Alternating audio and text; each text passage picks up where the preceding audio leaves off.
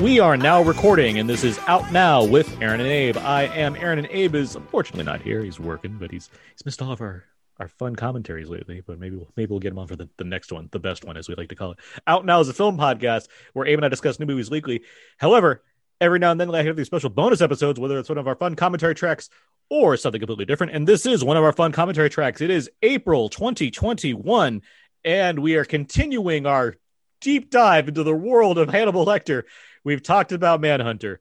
We spoke during the Silence of the Lambs, and we chowed down with Hannibal. So now we're here with Red Dragon, the remake of Red Dragon, the novel, but not technically a remake of Manhunter, the movie, but still topping that story. That's a lot of backstory that wasn't needed, but there it is. And that's what we're going to do this evening. Joining me to discuss Brett Ratner's Red Dragon, we have host of the Brandon Peters Show. He's had disadvantages, one being that he's insane. It's Brandon Peters. We already talked about this story, Aaron. Do you see? But now with Anthony Hopkins. also joining us from Why So Blue, his first job was writing at the National Tattler. It's Peter Paris. Hey, everybody. And from Forbes, keeping it tight like a sick tiger, it's Scott Mendelson. 30 more days till Hannibal Rising. 30 more days till Hannibal Rising. Woohoo! It's all leading up to that, but for now, it's all we are we are going on with with with this movie. How are you guys all doing this evening? I'm doing well. Fantastic. I'm doing good. I actually we'll get into Red Dragon, but I really want to watch Hannibal uh, lately. Well, you, you have to watch it twice. I know I'm behind. I already did. Uh, well, okay, so yeah, we are going to talk about Red Dragon right now. This is the plan. We're gonna we all have the movie currently paused at 10 seconds in, and on the sound of go, I'm gonna press. We're all gonna press play and talk about the movie Red Dragon. If you plan to follow along with us, just fast, you know, put it up to 10 seconds into the movie. It's where like the Universal logo is kind of starting to form. Press play and listen to this pot. You get you got it all set. You'll be listening to us in sync. If you're just listening to Red Dragon to listen to us talk about Red Dragon, cool. You're set. You're good to go. Real quick before we start this, I am aware. I think we, we are all aware that Brett Ratner is in a bit of a bind as far as his public uh, status goes, and we are not certainly minimizing the, de- the, the things that have gone on with his life. That's not really the purpose of this commentary. Track. We're talking about a movie he already made, but just know, yeah, we're not sitting here like championing Brett Ratner. We're just talking about this movie as a part of a that happens to be a part of this set of comment of movie commentary tracks that we're currently doing. Just want to throw that unless, out there. unless it's Hercules, Hercules kind of rocks. Uh, we'll talk about other Brett Ratner joints, but as far, but as, far as Brett Ratner the man, that's Yes. that's really not the concentration of this commentary track. Um, so yeah, now we're going to talk about Red Dragon. All right, so on the sound on the sound of go, we're all going to press play. Three, two, one, go. So we are now here for Film Completionist Nerd, the movie. So here we go with Red Dragon. We've talked about these films. We've talked about this exact story. Here's the Dino De Laurentiis logo, by the way, which is just it looks great. it's a really nice logo. um, I guess we'll just get into this the way we do. When did we see Red Dragon, and what did we think these first times? Let's start, let's start with Peter. Peter, when did you first see Red Dragon? Uh, is this 2007? I'm trying to think. Three. This is 2000. This is 2002. 2002. Sorry. Yeah. Okay. Uh, I saw it. Uh, I saw it in theaters. I saw it opening weekend, um, and I had not seen it since then until rewatching it this week because I wanted to watch it with the audio Mhm. uh, for this podcast. But yes, I've only seen it twice. Had you seen Manhunter before this? Uh, yeah, uh, yeah, yeah. I saw Manhunter probably in college or something, like in the 90s. Yeah, yeah, yeah. I had absolutely seen Manhunter before. Yeah, you weren't on our Manhunter commentary. That's why I'm asking you. So, so the listeners are those keeping up with the continuity of these very important commentary tracks are aware of where we are in status. Brandon, how about you? Theater, uh, 2002, I think opening weekend when it came out. Scott? Uh, opening night, October tw 2002. Uh, I genuinely enjoyed it. Uh, I, you know, obviously it's not as artistically specific as Manhunter, but I thought it was a solid adaptation of a strong book with a ridiculously good cast. And it does what did what I often does, which is just cast the best actors you can possibly get away with and mostly stays out of their way. As before I get to mine, I just real quick we just watched Anthony Hopkins like feel like he was getting tortured by watching a poor performance of a very important opera piece. Right. um, just seeing him wince, it's very fun. Also fun, the ponytail that Anthony Hopkins yeah, the is rocking in this ponytail. Fast Such a weird detail. he was a free man, he's like, "This is this is the style." I was like, oh yeah, he looks younger. Yeah. Look at Yeah, that, like to look at that. that youth, that that younger man energy that he's bringing out there. He's a real Russell Crowe in the Mummy, or sorry, Tom Cruise in the Mummy compared to Russell Crowe. I'd like to say the four of us, I, I think I'm the only person who has a ponytail right now, and I, I'd love to say I was doing it for red, for this Red Dragon commentary. Well, if it came off tomorrow, then yes, you were. It's the Um, origin story of Lex Luthor's mom. Oh, that's who that is. Yeah, I was like, Mhm. yes. um, as has been the case, I saw this movie with my mom. Um, I did not see Hannibal in theaters, so this was my first. I'm seeing a Hannibal Lecter movie in the theater um, experience, and yeah, like I had seen Manhunter fairly recently at that point, so it was like watching this was like, okay, this is interesting. As far as I recognize a lot of this story already, and now I'm watching it again with this like set of actors that I'm obviously I'm more familiar with as the person the the age that I'm at. I was like, oh yeah, yeah, Edward Norton, all this. Um, and I I enjoyed the movie well enough. Like Scott said, like it works fine as a kind of like, hey, you have a good cast, you have decent production values, what have you. It's doing its thing. Yes, Manhunt. We'll talk about the comparisons, but like as far as watching, you know, this kind of version of the movie, I was, you know, I was into it. I was into it well enough. I think I, I think it's interesting. Like um, this to me, and I know we can really dive into this more, but like Manhunter is a movie about you know Will Graham uh, trying to take down the Tooth Fairy, and he just happens to get help from this you know person named Hannibal Lecter. This it's like the whole structure because I haven't read Red Dragon, but like.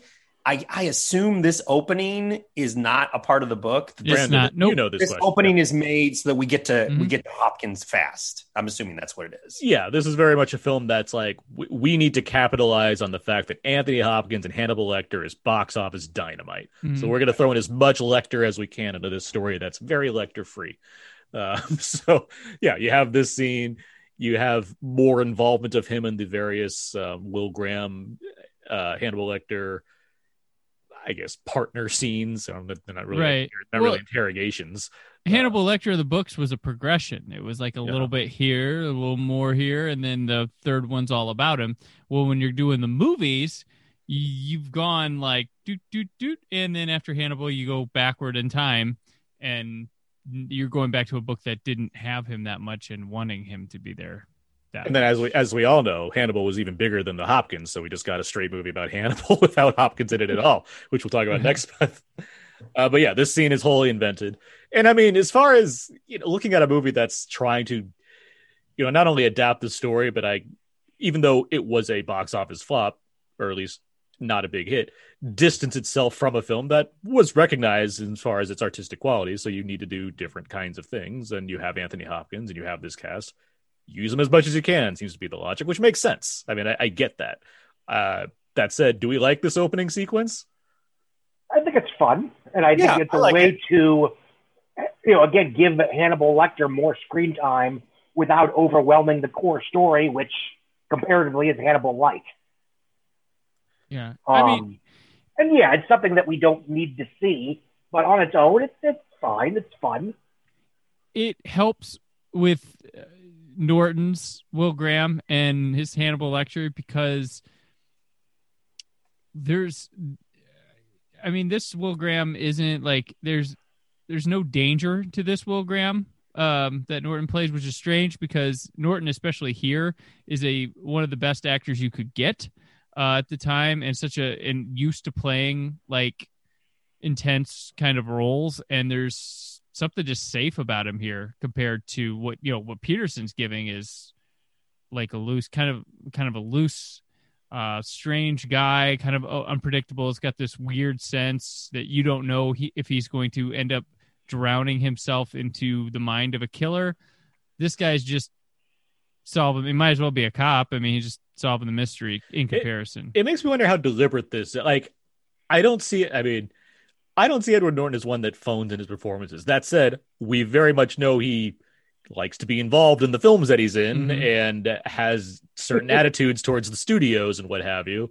But I don't think that ever really comes out on screen. Like Italian No. Job is the big example of that. Italian Job's a movie where he made the score and Paramount's like, we need you to do another movie. And he's like, fine. And so he does Italian Job and he refuses to do any press for it. But I don't think, and that's that's one of the reasons where I don't think he's necessarily that good in that movie. But I don't think he's phoning things in necessarily.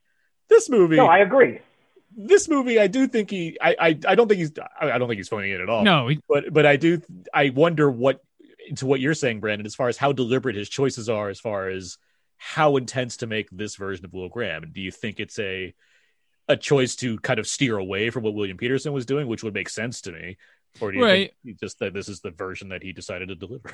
well, it's also a combination of Ratner's direction with it too, uh, being also very safe. Um, because I'm sure De, De Laurentiis is like, do not effing do Manhunter again, and make it make it as much like this is visually trying to ape Silence of the Lambs to make it look like they go together, even though it's shot in a different aspect ratio. And but shot by Dante Spinotti. Uh, or no, we'll attack about it. But uh, man, sorry, no, I was thinking Silence of the Lambs. No, I'm right. Yeah, Don- Yeah. But like color timing, like just the overall like look of it, kind of the same. Oh, for And- sure. Yeah, it's very. I mean, it's very warm. This, but well, Mhm. it's more like silence, but silence is kind of cold. But compared to Manhunter, it's And this is a movie that's supposed to be supposed to be taking place in the 1980s, yet feels rather modern. Yeah, there's no there's, There's rarely. nothing that- I Yeah. watched having watched this again recently, similar to Peter. I you know I assume all of us to prepare for this commentary. Mhm. I I was trying to I had to remind myself that it's supposed to be set in the past, but it's like right. even It the feels clo- 2002. even Like, the clothing doesn't really right. Not that I need people to have like Flock of Seagulls haircuts and everything, but I mean, it doesn't really like go. It's not really going for it. A local doctor wounded. It's it's it's the it's the Wonder Woman eighty four of uh, '80s representation. Right. I will say that um, I I think that for the kind of movie that I think Ratner and it, and, and also it's Ted Tally, right? Who also wrote who Ted did Tally adapted this screen the the book Mhm. Right. this, who Did, wrote uh, Silence Silence. Lambs, yeah. I do think that hiring Edward Norton, who at this point is a you know he's a bank. I mean he's like a, not a huge star, but he's a bankable like leading man. He's in a he's in this good place, yeah. If you see Edward Norton's name on it, it's you're like, oh, I got to see that movie. Like it's probably an interesting. You know, it might not be a big movie, but for a film person, He's in like a Dustin Hoffman zone where he's not quite like Yeah, I can see that. in the seventies, but he's in this It's like a mark of quality. Yeah, yeah. Yeah. I mean, yeah, like the score, even like that was Danny a movie. Yeah, where he had an interest. He had an interesting I know he's like role the score of the movie. I'm just saying Danny Elfman because he did the score for this movie. Did I I say think- that right when that credit went up? uh, it was clear. Or- it's coming up right now. I think. Okay. I mean, he had you know such great bangers like "Keeping the Faith," you know, at the time. But I, mean, oh, you know, keeping the faith. That might go against what I, what I'm about to say, but Oh, I. I I feel like Edward Norton as an actor is a reactive actor. He is not a if you hide, which is very different than mm-hmm. William Petersen. Like it's that's, like that- that's fair to uh, keeping the faith because Ben, ben Stiller is like the prime. oh yeah, you're Ben- right. I guess Ben, Ben Stiller. Stiller is more the lead character. yeah, than he has he has he has Yeah. more the arc of that movie. I was tossing that in for shits and giggles. I, I mean, Yeah. we're talking American History X, Fight Club at this point. Death to Smoochy was around this. Death to Huh? Smoochy and this that's Yeah. 2002. Yeah, that's this year. Yeah, Yeah, and Primal, of course, Primal Fear, which launched him, Yeah, was Yeah, Yeah. that was '96. But Yeah. the, the 2002 is a big year for Norton because it's this Death to Smoochy which flops and uh, 25th Hour, which Oh, uh, yeah. which he. As I learned, he used, basically used all the money he made on this movie to help fund 25th Hour.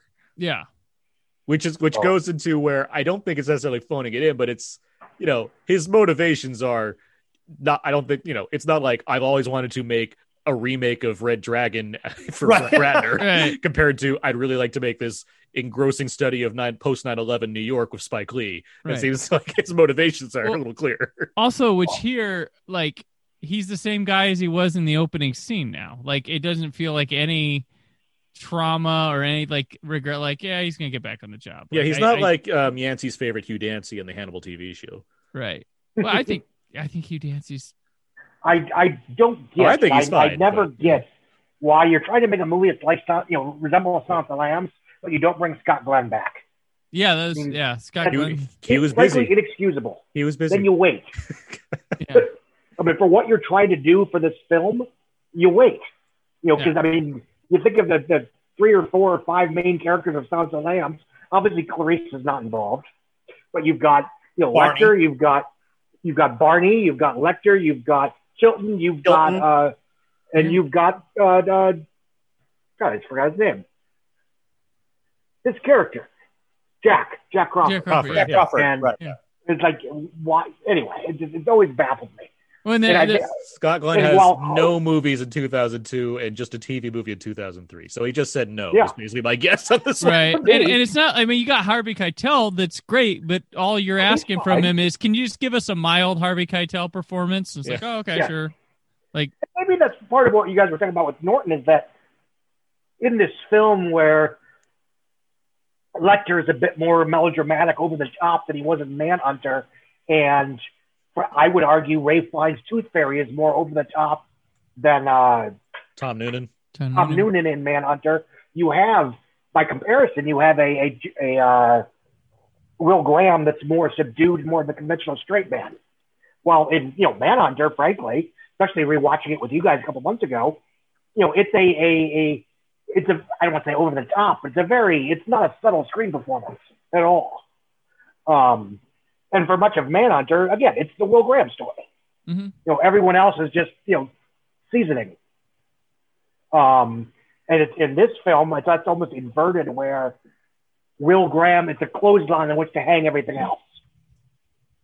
Yeah, and I mean, like William Petersen, in the last one could, I mean, just fully captivate you with just a scene with him by himself. Here, uh, not not so much. And Edward Norton's an actor you would think could possibly do that. Um, and I don't know what I don't know if I, I depend on him, but his performance isn't really eh, giving. Like, I mean, it's fine. It's not like a it's a bad performance, but it's nothing interesting. It's kind of it's kind of pedestrian for Norton, kind of pedestrian for what Will Graham is in the book, and you know Ratner's just not taking chances. They're just merely trying to bring this book accurately to life. I mean, I guess I feel like in, in Manhunter, where I feel like we're supposed to always wonder if if Petersen's version of Will Graham is always sort of on the edge, and it's like what's mm-hmm. what's different about a serial killer and this guy? Like and that's supposed to sort of be like what's captivating about the narrative with that character.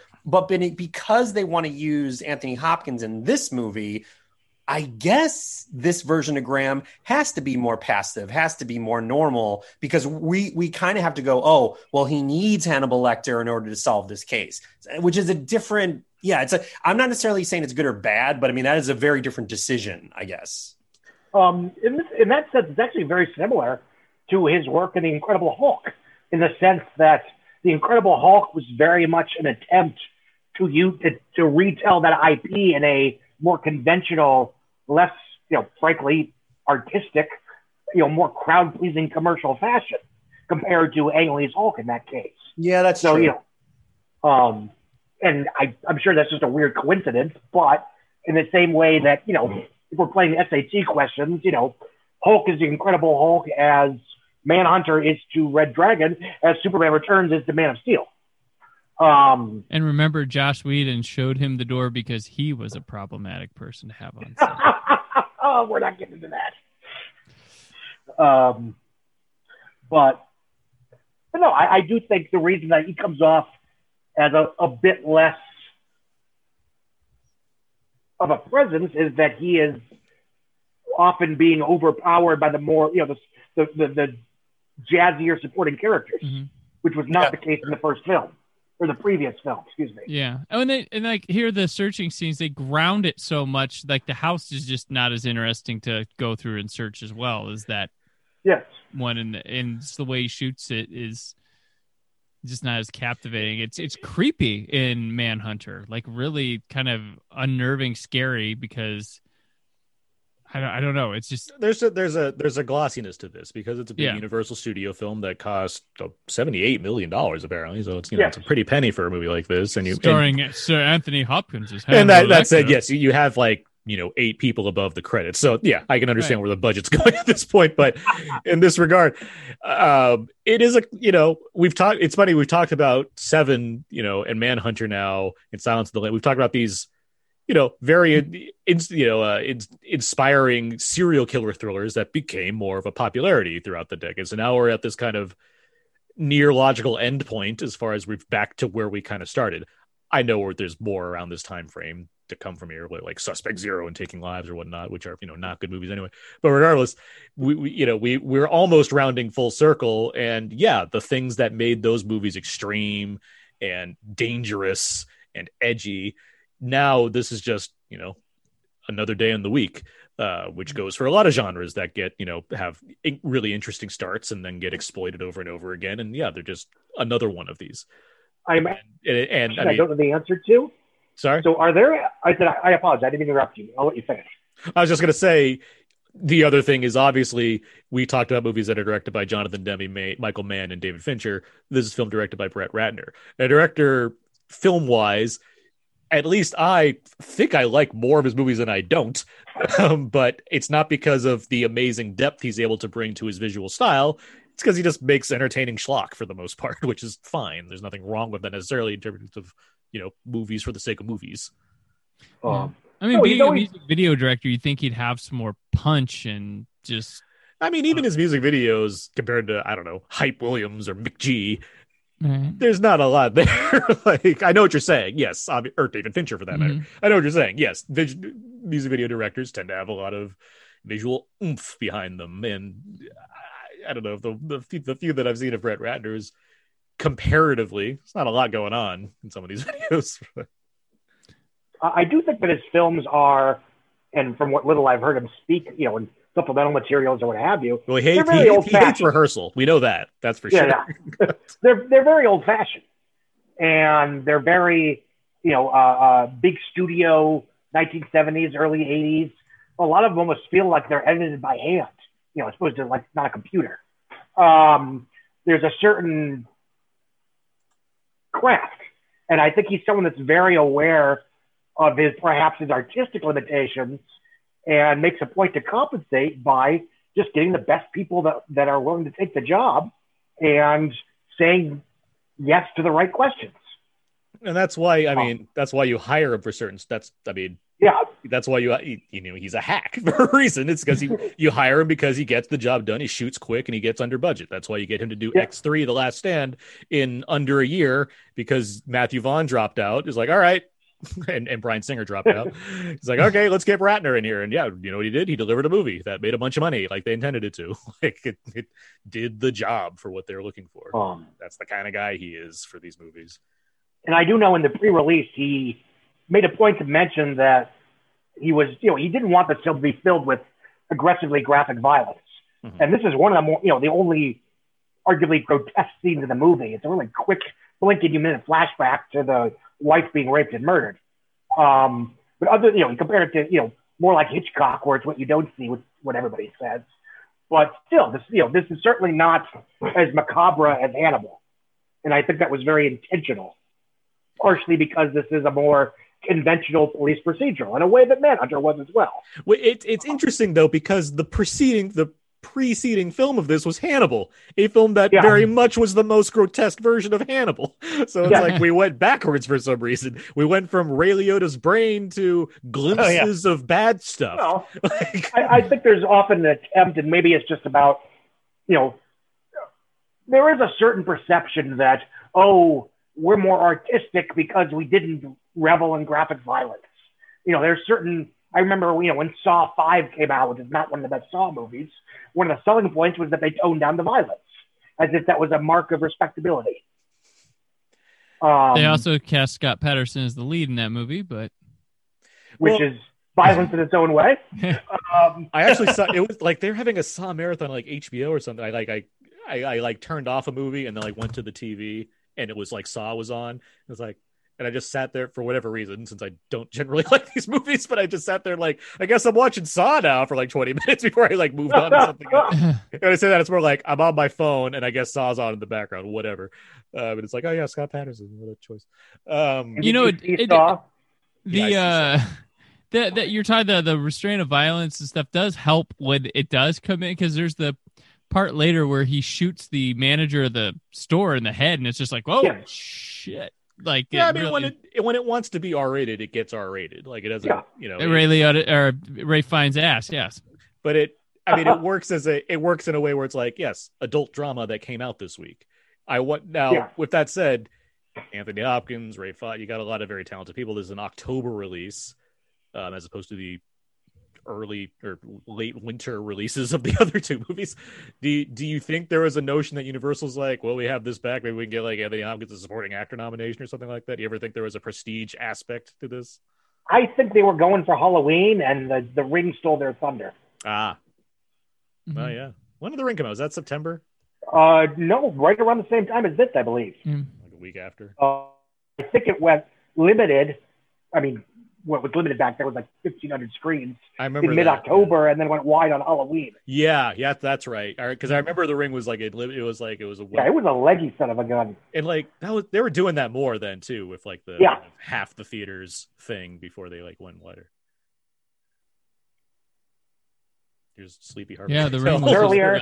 They would do that with Paranormal Activity earlier, um, and then they did that with Pitch Perfect, you know, classic horror film. Um, Well, even paranormal, even paranormal, that was like they they just Paranormal was like building building, They, they- building, Yeah, that, yeah. was that was an upward trend as opposed to like half the theaters, like and then more of the theaters. Um, Here's Bill Duke's one scene in this movie. As um I believe it's just like police chief or it's like his, his credited yeah police chief that's his credited name in this movie. It's interesting that you're saying that the ring basically overshadowed Red Dragon around the same time because speaking of, I'm assuming Gore Verbinski did music videos. Like Verbinski is a very he's he's high style. Very deliberate in what he's doing. Yeah. mhm. Yeah, very conscious of like how he uses the camera and color and everything. Like, huh, that's interesting.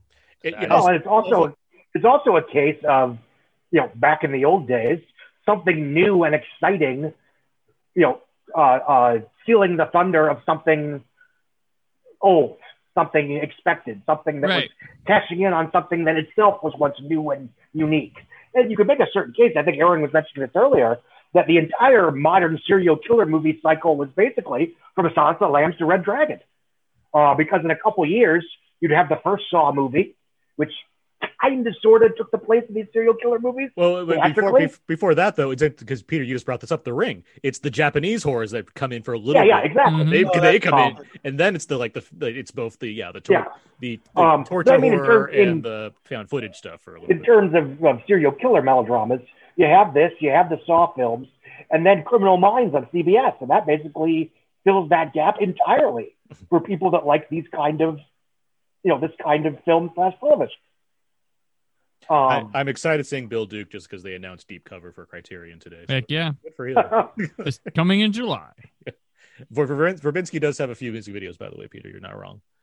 Before he, But I mean, it, it would make sense. Like, I mean, honestly, most directors like, have music videos. like it's pretty like unless you're like from Mumblecore, you you probably did a music video. I mean, beyond, although, you know, beyond the, you're right, you know, Japanese horror um, was starting to kind of gain a reputation in the States and stuff. The other thing could honestly just be more a demographic thing. This movie, like you guys had said, this is clearly made for like more a, uh, you know, adult, adults, Adults on a date night kind of thing. on a date night who likes Mhm. to want to see like a crime movie. The Ring is really, really hits more for like teenagers can see it, and It's- uh, It stars and Adam Brody. Wait, what did you say? very star- much it stars Adam Brody. You know, the star of the ring, Adam Brody. I mean, there were, He's And in the this he's in the zero- first scene, Peter. like he's that's it. Yeah. I, and I say this with zero judgment because it was like a very exciting at the time, but there were teenagers that, for them, The Ring was the scariest movie they'd ever seen in a theater. I can understand. Um, I'm the one guy that doesn't like the ring very much. So That's I was. I was okay with it. I went. I didn't see it till like the Wednesday after it opened, and yeah. after everybody, oh my gosh, oh my gosh, I saw. I was like, well, it's fine. Kind of reminded me of Stir of Echoes, but you know, that was real, real, real I'm- quick, real quick before we pass over this, the one perfect casting is Philip Seymour Hoffman in this Oh, movie. yeah. Like, he's- Oh, yeah, he's great. Yeah, there is yeah. absolutely nothing wrong with anything he does in this movie. Like, No, you're completely- no, and it's a change of the char- the character's supposed to be more fancier, like dress and everything. But uh, I like what Philip Seymour Hoffman Was does. Stephen like Lang throw it away. Yeah, he was like it's sloppy fancy, like a guy Okay, who's just kind of sleazy fancy, and Okay. Lang had that going on, and Lang's good too. But He I mean, is. Philip Seymour Hoffman's like, just- "Hey, do whatever. It's, it's a yeah. He just completely nails this. book, and, and even then, that you know that book was written before.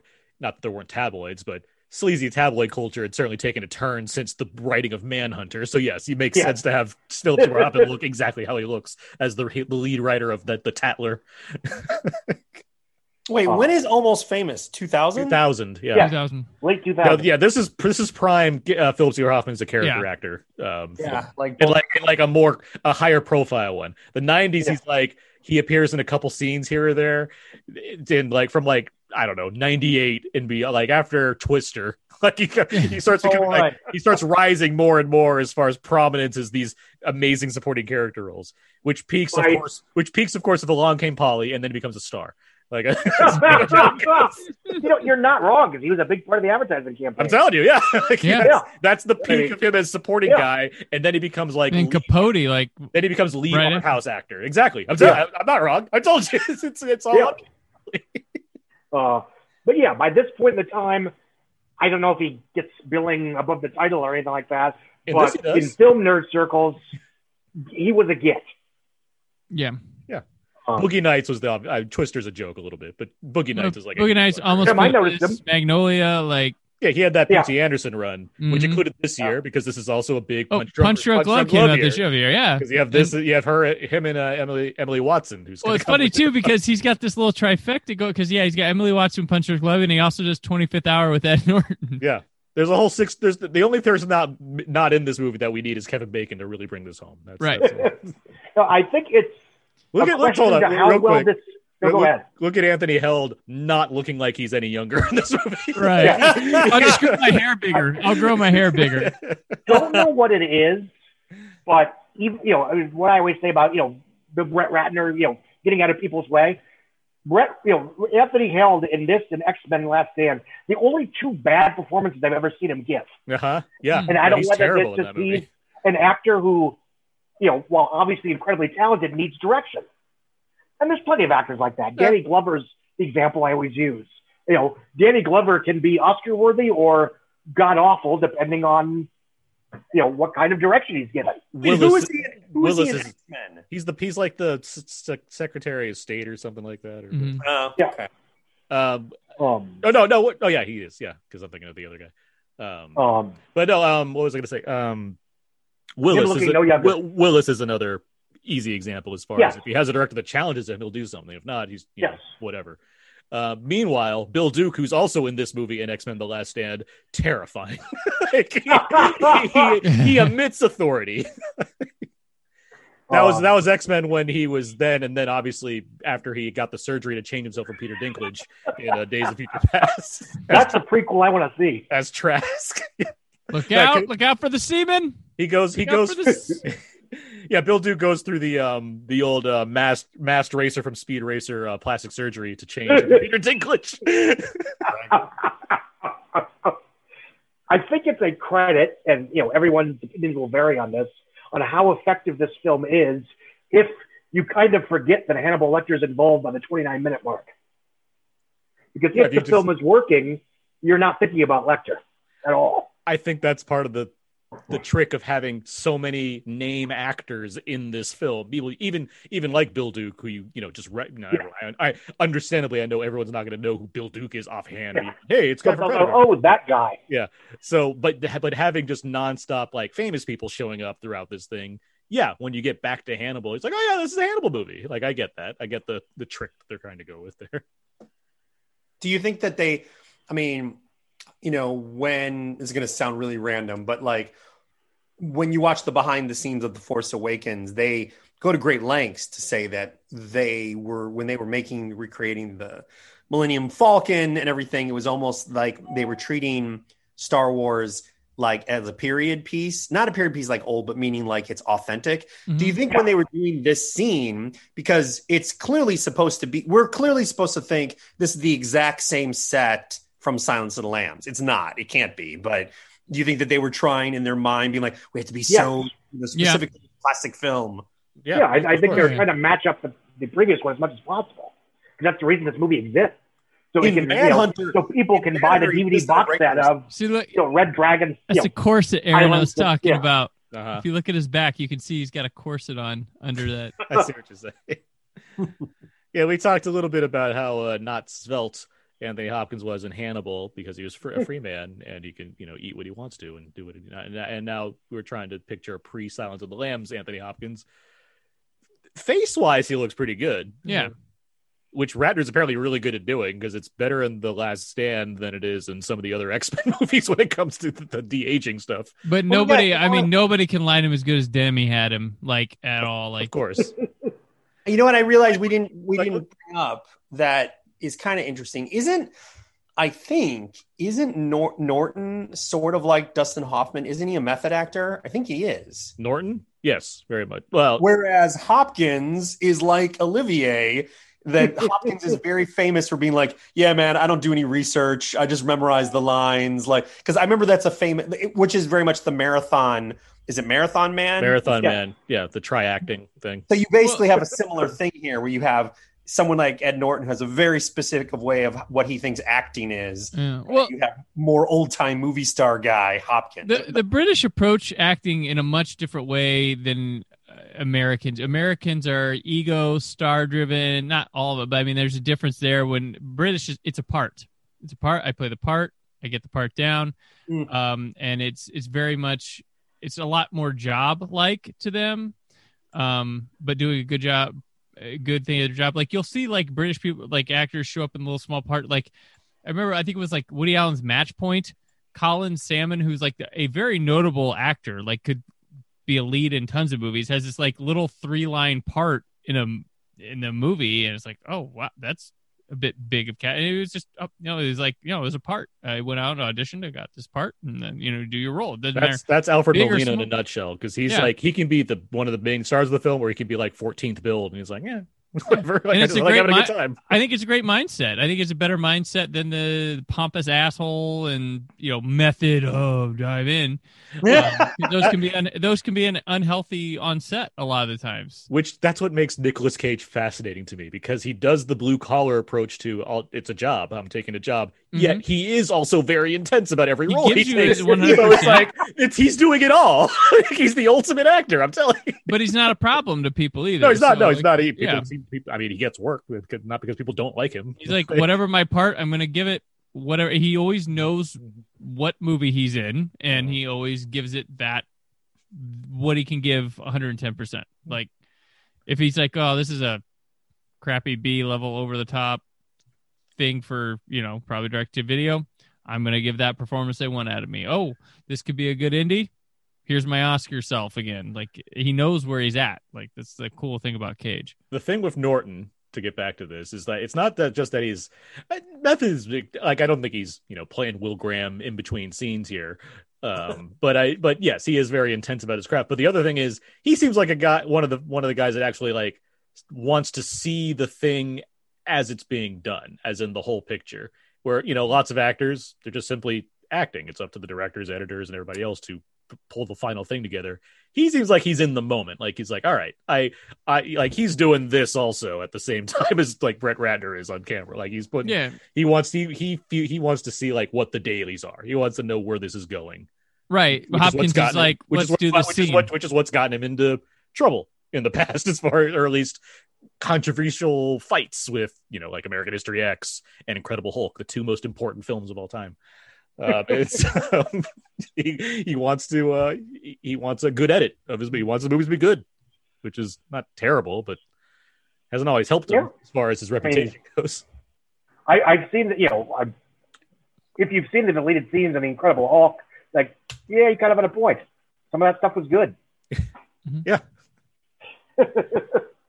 Um, and yeah, it, it, it's, I, I think this was Sam Jackson that said this, and I could be mistaken. So forgive me if I'm wrong. But, you know, something effective, you know, at the end of the day, you know, I'm the, I'm the person on the screen that the audience is going to see Mhm. and especially general audiences that aren't necessarily, you know, hardcore into the craft of filmmaking. If a movie, you know, if my movie's bad, they're gonna instinctively blame me or think less of me, even if the issue is the direction or the editing or what have And the editor picks my takes. The director approves those Yeah. things. You know. You know, I don't think that was Jackson. I apologize. He, I was thinking of something else he said, which is a, never mind. But yeah, the, the point still stands. You know, at the end of the day, the guy on the screen, the woman on the screen, is the one that most audiences are going to say are going to think of when they think of a movie being good or bad. Um, Coming up, there's I don't know, coming up. There's like the but I know it's a terrible Harrison Ford movie. you cut out a little bit. What'd you say, Scott? I said I couldn't tell you who directed Firewall if my life depended on it. But I Oh. can tell you it's a terrible Harrison Ford movie. Is it Roger Spottiswoode? I think it is. Yeah, I think so. I, I understandably not everyone's going to know that. I know exactly what you're Yeah. saying. I'm pretty sure it's Yeah, Roger No, I, I think though. it is. I need to know this. That's Tomorrow Never Dies, right? Spottiswoode. yeah. Uh, Terror Train Spottiswoode. Yeah. No, sorry, it's Richard Loncraine. Okay. Oh, oh, Rich. Yeah. What a relief. Oh, Spottiswoode unscathed. what did Spotted? I know he probably. He, he, I know Oh, this guy like did that. a Band of Brothers. The guy who directed Firewall. Yeah, I, yeah, I know. Uh, what did Roger Spottiswoode do though? That's like something similar. can I? Um, The wait, Sixth can I- Day. There we go. something techie. oh.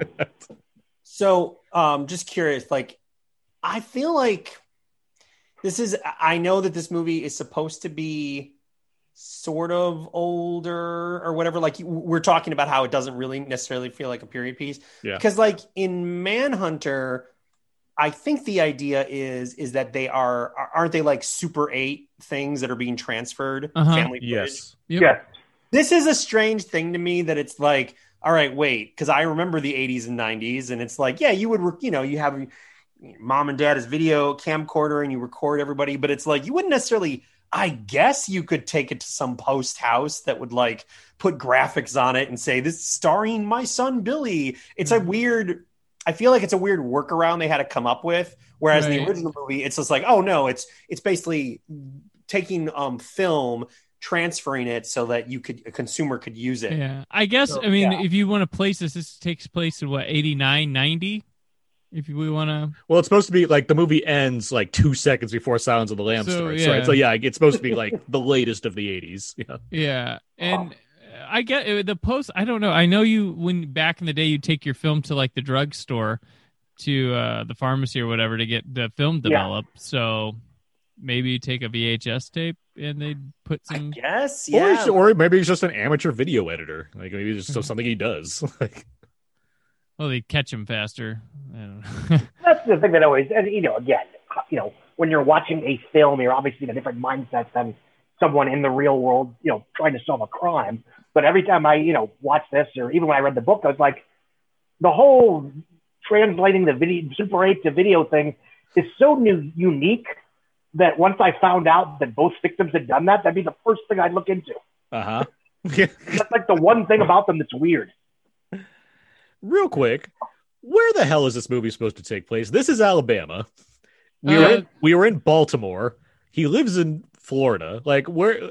Well, what's in the, the central location of this movie? in the book, there's like Atlanta is a big uh, central hub. Florida's in it. Uh, New Orleans, and then like Chicago area, St. Louis is. Uh, is, I the think St. tooth, is the Tooth Fairy driving around all these places? I think Tooth Fairy's in St. Louis because you can drive to like there's the because they give the four hour radius of driving to pick up the Tattler in Chicago, and I believe when they catch the Tooth Fairy, it's St. Louis.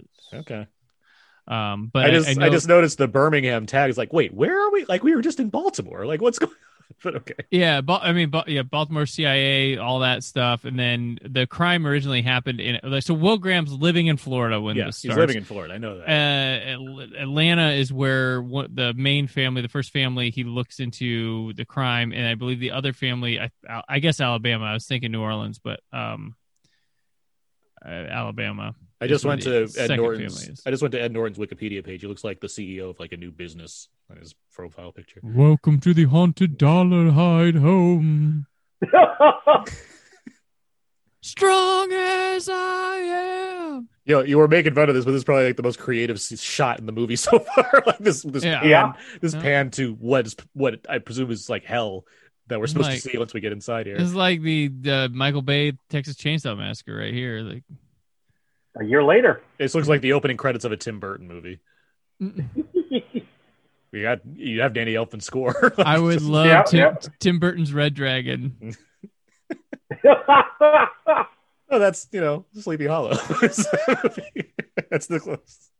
True. I was just trying to think what was his what was his big serial killer movie? You know he's done one. He did two. He did Sweeney what, Todd. Sweeney Todd. Todd, and and, um, and Sleepy Hollow. Those are the ones. Yeah. And Ed Wood. They just deleted all those scenes. of course. Right. Uh, he was the secret killer also. uh, Wait, what came first, this or uh, Aviator?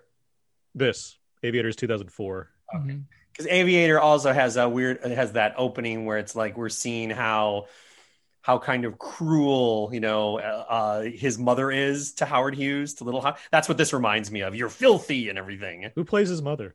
I haven't seen The Aviator in full since theaters. I theaters. don't remember. I assume it's somebody. If Jude Law could show up for two I minutes, I feel like it's like Patricia Clarkson or something. Like it feels like an that's act- such a, that's such a guess I would have made too. Yeah, it's like Patricia Clarkson. That makes Yeah. sense. Like, Yeah. her. Like uh, I could be wrong though, but um, this is such a strange thing. I I actually really like Ralph Fiennes, um, but I really love most do. I do. I do. I really love like I love um in in the few roles I've seen him in, I really like I guess what we would say character actor Tom Noonan. Um so this makes sense in the sen- in that like you really want to name. It's like, oh, well, who's our big serial killer? We need a name actor. And and Ralph Fiennes a, is a good actor, but I, it is it's really hard for me not to just prefer Tom Noonan in the role. Well, Well, sir, I mean, part of that is because we know who he is at this point. He's been, you know, this is nine years since Schindler- Schindler's List, so it really is. You know, I think most of us, especially if we saw the movie when we were very young, you know, we don't watch Manhunter and go, "Oh, it's Tom Noonan," Right. um, unless we saw Monster Squad first and have really good eyes. Um, and so, yeah, for for us when we're watching Manhunter, it's Floride. It's a scary tall guy who is killing people. With this, it's oh, it's acclaimed actor Ralph Fiennes playing the serial killer. But It, is, it is a different you know mentality.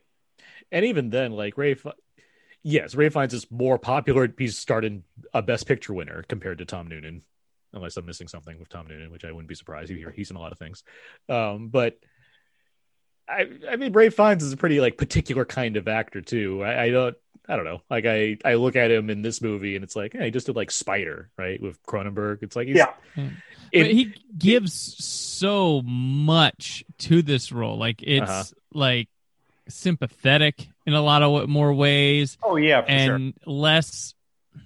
I mean, Noonan's got a just chilling intimidation. yeah, to Noonan him that- seems like the personification of evil. Like Yeah. that's that's very much there in that performance. This this is yes, it's it's trying to give you more empathy for him in this movie by comparison. Which is why I sort of think the "Do you see?" scene doesn't work as well. I oh think, no, absolutely. I think not. that Noonan he projects something that you're like, oh my god, if I was in the room with this person, like how would I react? I don't know what I would do. You know, when he's got that stocking over half his head Yeah. during it, and and then it, this one just Well, you it get the goes ta- you get the overboard with the tattoo. tattoo. Yeah, it's an overboard I know. sequence though. But yeah, Because Kinda- you know, whenever I see that tattoo, I just think, man, he had to go to a shop and like get that done. oh wait, can I say? Um, I would like to say though that I know we're being a little critical of this movie, but I will say that uh, like it might be ridiculous, but I kind of appreciate this scene. I appreciate, you know what? Let's have Lecter not in that cell. Like, how about something else? But he can't, you know, we'll have him like he's kind of tied up, so he can't really touch Graham. I know, I mean, it's a little silly, but I we'll actually tie like, that belt really tight around Yeah. him. I That's like it. this. I guess I like the art direction. I like this. I like this set. It's not It- a bad. I mean, you have Spinotti shooting this movie. It's not going to look bad, but and Right. Yeah, this is a unique location, so it gives him something to do. And you get the trailer shot right here, right, where he like sudden rush of panic and he lunges. Oh, that's right. That was the trailer there, shot. there it is, right there. Yeah, That's the thing. this is is this this is the scene that Norton and Ratner fought about too, where uh, or was it the first scene? But there was like a the one like or at least the one that we know about disagreement they had was Ratner wanted Nort wanted Will Graham to seem scared and have that be clear in the scene of of Lecter and Norton was like Graham should be is too smart to show fear to Lecter, so they made a compromise and you see like sweaty armpit stains when he takes off his jacket Yeah. in the next scene. Yeah. so you can know that he was in fact terrified of talking to Hannibal Lecter. But, Changes his underwear. yeah. I do. I mean, I will say I do like that. I do like that line because I don't remember if that's in Manhunter. I do like the line of the that Chilton says or whatever, like "How did you do it?" or something like that. And he's like, "I let him kill me." That's. I mean, it's. I like that. I was like, "Yeah, "That's effective." I, I mean, okay. Here's a question: Do you guys like the Hopkins stuff in this movie? I think it's fine. So- Yeah, I, think mean, I like it's Hopkins. A means to an end, and I think it is to the film's credit that Hopkins is not allowed to take over the movie. Because, you know, other than, you know, after the prologue, we don't see him again for 29 minutes. And it's, it has been, you know, basically he shows up for maybe a few minutes every 15 minutes. Um, and I may be mistaken as we go through the rest of this film, but this is really the only scene that feels like, okay, we, we need more Lecter than the book had. We will invent a scene to give them another chitter chatter. Brandon, Um, yeah. Thoughts on Lecter? Oh, I he's fine. like I mean, it, it's a little. Um, my I mean, it's not. I mean, it's not any more than what he should be, aside from that opening scene. So Barney Um, obviously looks great in this movie. right, yeah. Um, yeah, no, I, I does look good. Yes. of course, yeah. um, but um, I no, I agree with you, Brandon. I mean, obviously, you know, we can keep talking about Manhunter all day, and yeah, Brian, I think Brian Cox is very effective in the small, Mhm. you know, the the small amount of time he has in the film. But here, yeah, I mean, this scene, for instance, Brian Cox owns this scene as far as how to Yeah. do this, this um phone call thing to the library and all that. Um, To Who's that Joyce actor? Guy. What's this actress from? She was in like Buffy the Vampire Slayer. She got really high marks. She did this like indie horror film she did recently. She got high marks from, but you've seen her in tons of stuff. there was, Yeah. was, was it is that WB show Zoe Duncan, Jack and Jane, I believe was the title. Wait, Buffy was she in the uh, Conversations with Dead People episode? I believe she was the one of the. oh, yeah. people conver- conversing. Yeah. That was right around the time of this movie. That was uh, toward the, uh, yeah, that was early the seventh season. It's like that. It's that 2000 zone where there's a lot of like, you know, not the main actresses, but the other ones. They're like a lot of like Thora Birches, basically. Yeah. around. Yeah. Anyway, Hopkins.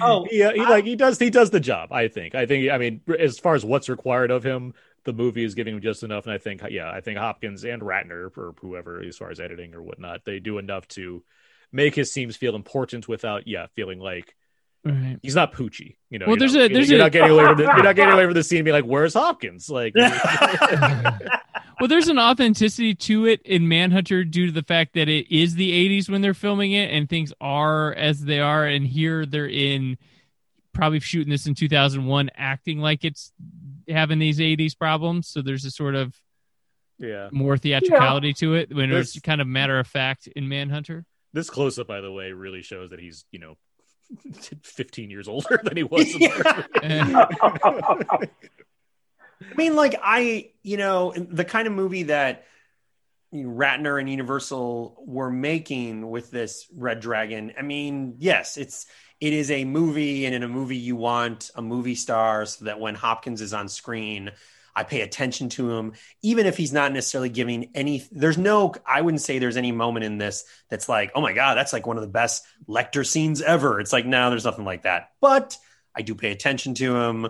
I, you know, he's a movie star. Whereas, yes, Manhunter doesn't need that. It doesn't, you know, it's such a different kind of thing that Michael Mann was going for. well, Manhunter doesn't know what this is all going to become either. So Right, it's right. truly pure in its own its own intentions. Correct. no, no one. this made- is this is Red Dragon as informed by Silence of the Lambs and Hannibal, and it Yeah. shouldn't be. no one. Wait, as a side note, because I, I, um, I don't, I don't know if I've asked you guys. Do you? Is everybody here of the opinion that Silence is the best film, or do some of you think Manhunter is the best of of these movies of the series? What we'd say. Um, I'm Team Silence. yeah, I'm. I mean, I'm- it's one of my all-time favorite films. Period. yeah, that's where I'm at as well. I, Manhunter is fantastic. I mean, It's a- after I watch one, I say that, and then I I watch the other, and I say that. So it's kind of flip a coin Yeah, I might for be. me. I might be with Brandon there. Although I might reach for Manhunter quicker, just because it's got such stylish, you know, energy to it. But I'm, I'm the other way. Where it's like Silence is a great film. Like, Oh, yeah, yeah. Love hun- I'm a little the other way. I feel like if silence is like on, it's like I guess I'm watching this now. Like where Manhunter, it's like all right, like you need a little bit more of a push. Sometimes it's like this is it's so it's so striking at what it's trying to do. Where silence is very I don't know something really watchable to it about about it. I guess. I. Anyway, we got the meeting. But I mean, there's two here. great movies in Yeah, this exactly. series, Yeah, and amazing. yeah. like I said at the beginning, And like these are like, this is very kind of comparable to Terminator uh, for me, where you have two great movies. I don't know if they have their T3 Rise of the Machines, but they have a lot of other stuff to it. Wait, the, I'm sorry. By the is- way, Peter, shut up real quick. I'm trying to, been trying to say this for five minutes. Um, no one of note plays Howard Hughes' mother in A- The Aviator. In fact, the credit is Howard Hughes' mother in The Aviator. wait, It's not- what? The for The Aviator, there's not. She doesn't even have a name. It's just credited as Howard Hughes' mother. So it's not. That said, this like just looking at this cast list is insane. going down the Like- line here. Wait, Wait, wait, wait, why not? Who's playing the mother? It, someone named Amy Sloan. Like there's. I mean, Oh, okay. All right. All right. But like I have to go like 17 names down here before I start getting a little hazy on who's who. Like it's so there's such a huge cast list in this movie, it's ridiculous. Uh, anyway, What is she from? What have we seen her in? Emily Watson, Uh, she was like a breaking the, wa- breaking the It- waves. Breaking the big Waves is girl like at this time. Like she was the indie darling. Like we got to make her a big star. Yeah, her, her and Chloe Sevigny were having backroom balls. Um, Right. Right. Because she had Punch Drunk Love, as we mentioned earlier. Was that, oh, that was that's that's, Oh, that's, she's- that's this year? Yeah, Angela's Ashes. Yeah. had Gosford Park. Like yeah, because she was more. It's weird to say international, but like a UK star. Um, uh, More- Equilibrium, which is uh, quote unquote better than the Matrix. What? That was on the box for it's that. on the movie. box set. Yeah, Oh. it's all, and that was also this year. Big year for Emily Watson. The Yeah, right- boxer. That was a big one for the her. box yeah the boxer. That well, was- yeah. yeah. breaking the waves was that was her first movie So Right. that was the breakout um yeah but it, it was a lot of like uk dramas yeah like boxer Mhm. angela's ashes uh you mentioned gosford park like Yeah, yeah, but like, yeah, she was a name if you were a film person, like the Philip Mhm. Seymour Hoffman. That was a right. and stuff. Yeah. Just for what it's worth, and you know, for those that are taking notes, uh, "Ride with Me for My Pleasure" is not a successful pickup line. I'm sorry to report. huh. she is good here uh, along with what's uh, Oh, yeah. with, with joan allen and manhunter as far as Yeah. playing a blind character and you know making that work for the film as far as The Showing cleft lip she- in this is really pronounced compared to Noonan. yeah Well, you kind of almost need it to be more pronounced with Ralph Fiennes because you know he's a he's a really good looking guy. Yeah, I mean, with respect to Tom Noonan, who I love, but I mean, One time could have been James Bond, and now he's M.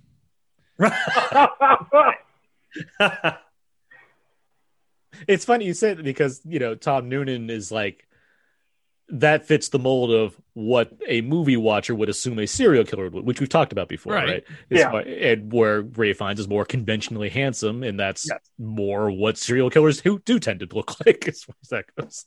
I believe in the book he was more the fine descriptor of being handsome, but he had that one little problem that over that you know hurt his esteem and kept him mm-hmm. where he is. Is the mother stuff in the book? I forget. Oh yeah, that's Yeah. yeah, that's like a major Yeah, factor. it right? takes Yeah. over the second half of the book. That's what I thought. Can I- okay. uh, can I ask you guys, those who've read uh, the books and stuff, do you guys like uh, Thomas Harris as a novelist, as a writer? Yeah. Yes. I like. Uh, I mean, yeah, with The good ones. Red Dragon. yeah, Red Dragon and Silent. His strength is in, uh, you know, being able to interestingly do crime scene investigation, uh, mumbo jumbo stuff. It's really uh, with like investigations, the way people do reports and and descri- his descriptors when he tries to do an adventure novel like Hannibal fail. He's not that. He's not as interesting.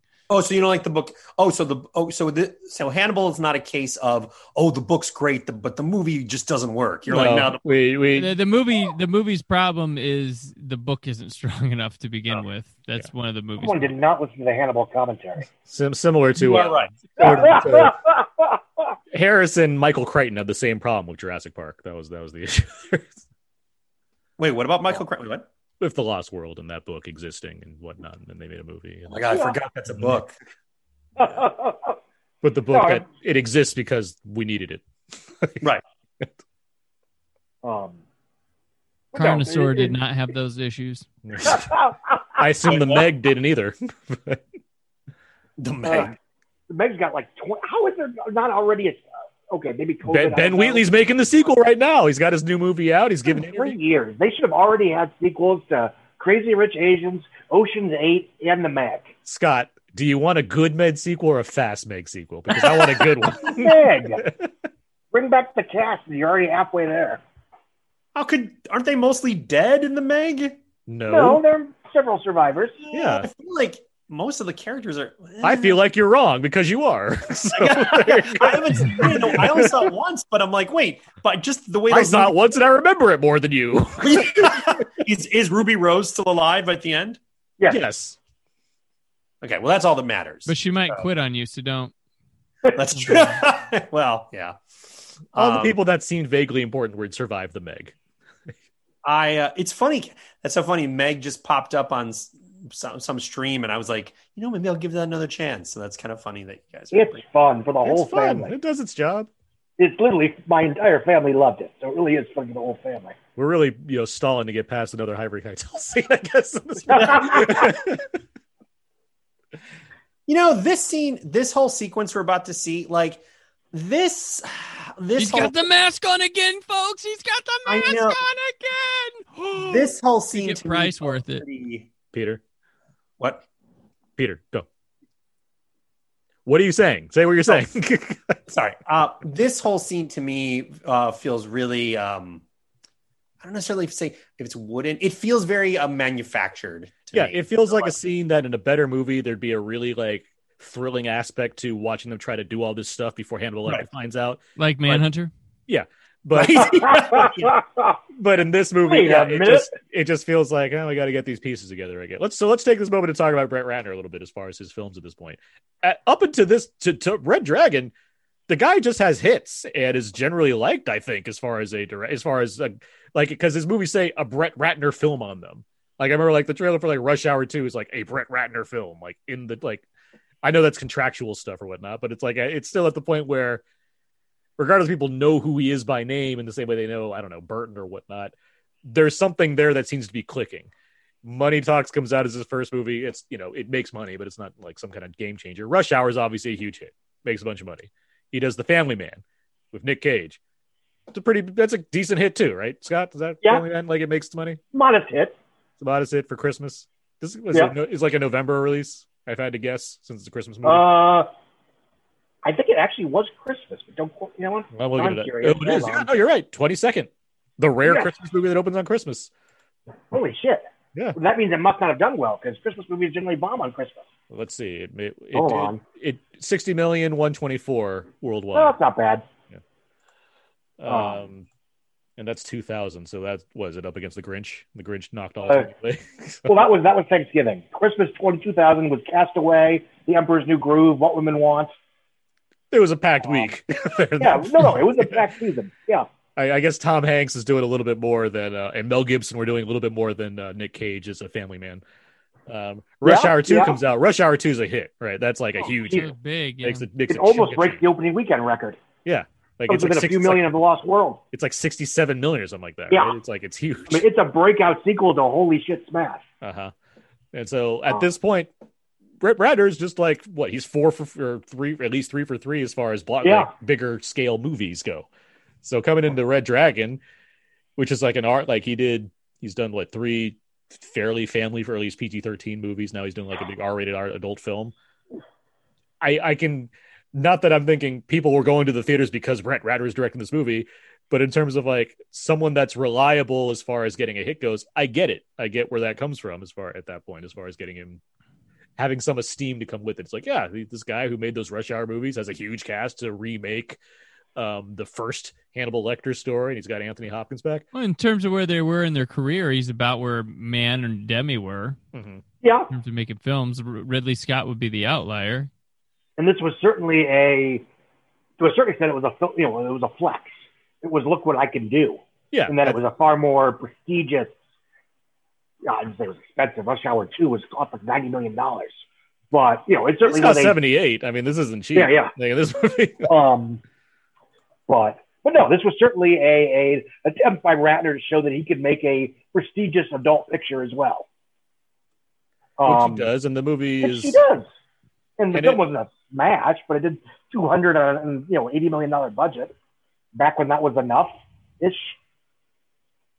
Um, because you had a more viable DVD market, marketing was cheaper. Um, it's an R-rated film, so the expectations are already a little bit. lower Yeah, yeah. think. Although again, Hannibal such a huge opening when it opened, but also Yeah. this, this movie's only a couple years removed as opposed to yeah, like a year and a half later. it's not a legacy short. sequel like Hannibal seemed to be. Yeah. Um, but but no, you guys are absolutely right in terms of this franchise where you have one film that's sort of a cult, you know, a cult picture that comes out in the '80s that people have seen and people have liked, but whatever. And then you get a sequel seven years later that just blows the balls off of everybody, financially speaking. And then they spend the next 30 years to get the franchise. Is this the passing the torch moment, by the way, of Ken Leung, star of Saw? Yes. This is, Uh, this, is yeah. this is this is the Schwarzenegger slash Dwayne Johnson moment in the rundown. This scene. Maybe if he had survived the first Saw. no, don't you remember the end of the rundown? The Rock also gets gunned down by a bunch oh, of Well, the of beginning of the rundown. No, no, the Rock gets gunned down by shotguns at the end of the rundown. That's, Oh, yes, yes, yes. that's the the, the alternate ending that Peter. Chris Walken gets fought his for. revenge. He gets home. it's a elaborate trap. Just the credits are Dwayne Wow. Johnson murdered by a bunch of shotguns. What a dark ending. Remember how Saw has a scene where Ken Leung gets murdered by a bunch of shotguns, but it's so cheap Yes. they just kind of show like I guess his body shook around and then he's on he, he died. And then Danny There's a lot goes, about that movie that's "Ah." so cheap. Yeah. I mean, I, you know, for what it was, yada yada yada. You mean the best But- car chase? yes, the bet it will never stop being funny that the, the successful director of Furious Seven was also the guy who directed the single worst car chase in a major Hollywood movie Right. that any of us will ever see.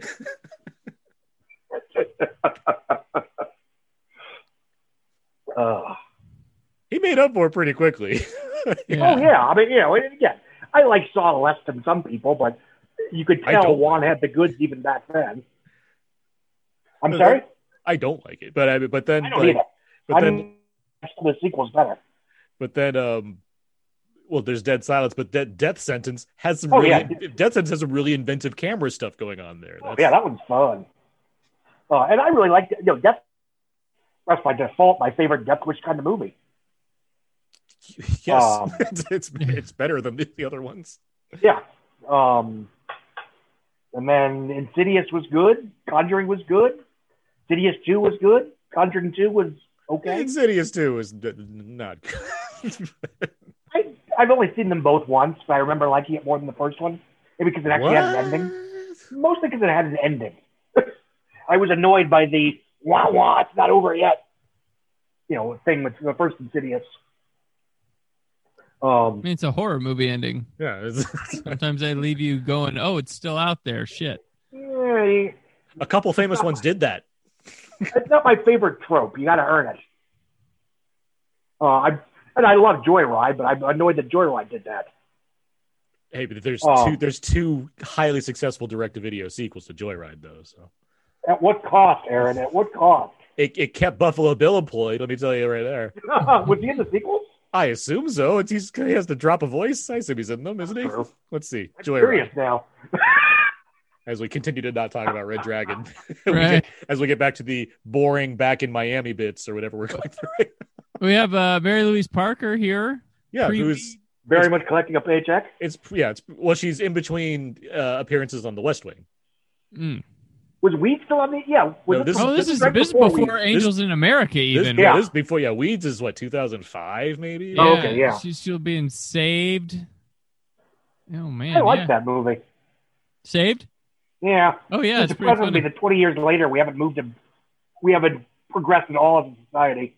Right. Well, I was just watching Saved for Work. Holds up. Yeah. Yo, it's good. Yeah. Really good, really good At least- cast. Yeah. hmm Um, I'm sorry, guys. He does not voice the trucker in either of the um, either of the, the the Joyride sequels. I'm sorry, I got you all excited to, to go check those out immediately.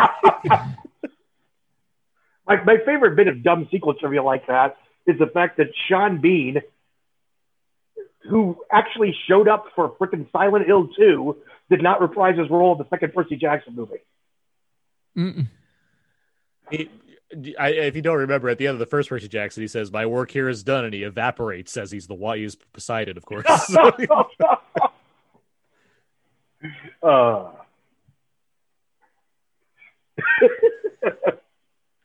um, I like that J.J. Abrams has a credit for, for Joy Joyride Three based on characters created by J.J. God. Abrams. That's very funny. like if you got to look up J.J. Abrams filmography, Joyride Three is going to be in there. That's better than Rise of Skywalker. I'm about to say, you know, maybe that's a prequel. It's better than the right. Yeah, whatever. Yeah. One of the best titles of those, obviously, is "I'll always know what you did last summer." It's like, okay, That's- Yeah. I, the- I don't know the- why, The tense doesn't some make any sense. but for some reason, Wendy and I decided to watch that in like French with German subtitles, Naturally, and it it's interesting. um, this is subtle foreshadowing. yeah. Oh, I was about to say, oh, this is this is important. It's important to know she's good at this. Do you think this movie gets away with it at the end if they don't have a scene of her knowing how to shoot a gun? like, do you think this makes? it... Uh, yes, but you know, I, think, I mean, I I guess it, it gives her Yeah. more agency and more time to be on this on camera, so you don't forget that he has a wife and a child back at home. I mean, they didn't show Hannibal Lecter knife training at the beginning before, so he could stab Will Graham accurately. Yeah, but we've all seen The Edge, Brandon, so we just assume he's really good with knives. All right. um, uh,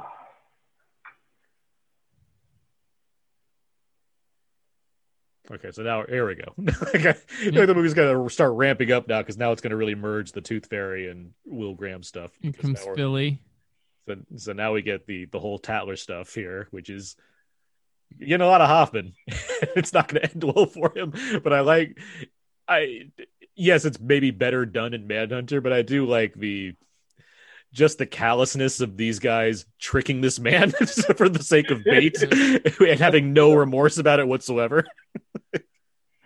uh, Like, because they do a terrible job of keeping track of him and all of this. Yeah. Like, Oh, seems, yeah. like, seems like this should be easy stuff for them to do mean- as far as we're using him for a very specific. Well, I guess they're trying to get him to get Will Graham and not specifically go after Freddy Lounds, right? So that's yes, they're trying to. The idea is that they're going to blame. You know, hopefully that Tooth Fairy will blame Hannibal Lecter and not Right. Will Graham. But as we all know, if being on Twitter, you blame the person that's immediately available to associate with these things, Exactly. and not the creator. Uh, you blame Scott Mendelson because he wrote a bad review, not the movie for being bad. That you haven't seen yet. Yeah. yes. Um. So Oh, basically, Scott, you work for the Tattler now. That's what we're saying. This. yeah. Um, it's funny when you when you when you watch this film, it's like the one part that would probably get tagged as quote unquote problematic by modern standards is how incredibly homophobic their article is that they're talking about in terms they're describing him. They're basically saying he's an ugly gay man that got molested as a child by by another man, and that's why he's a psycho that kills people. And the Tooth Fairy takes great offense to this. Yes, yes, exactly. Uh, hmm. You'll have all this protection. The Tattler, you know, he will not. Freddie will not. I like how he comes across this. He just like see, he's on the street and he just sees a Oh copy no, no, no! He Tattler. was going. No, he was going to see it. Like he was going to get it because this guy's like back again. I said not till four, like because he he notably in the book always Fair, picks okay. up the Tal- Tattler first thing, and this is not in the book, but this guy mentions that hey, I told you, not till it's uh, up for sale Mhm. at ten. So So that's the that is the local newspaperman that he goes to to get his. oh, I get it. That car, Tattler. 1980s, Mm-hmm. more 70s, if you ask me. Don't park next to a van, even if it's in your spot. Ah. I like how he assumes. he's Pfizer! does he see him in the car? He just assumes he's in the car. Guess the window is down. so he probably. He's got to move the Freddy Lounds car to get out. He's a big guy. I will say they do they do on more than one occasion they do utilize how strong he is. Yeah. Because I was like, wait, so he just picked up Philip Seymour Hoffman and chugged him in the van? Like, I mean, like they they because they go out of their way to be like he's in shape, he works out. So it's like, all right, I, I buy it, I guess, because you've proved that he's a strong guy. yeah, uh, Ralph Fiennes did like workouts for like months too to prepare for this thing. So he's. This is probably like. prepare for, and to prepare for Harry Potter and the Goblet of Fire, he chopped off his own nose. Yeah. yeah, this and like I don't know, Coriolanus are probably like the best shape that Ralph Fiennes has ever been in for movies. He's still gardening too from preparing from that role. I mean, that movie Doesn't rules. stop. So He doesn't stop. The dig. the constant gardener, Peter. He Wait. won't stop. He's not the periodic gar- gardener, Brandon. He's the constant gardener.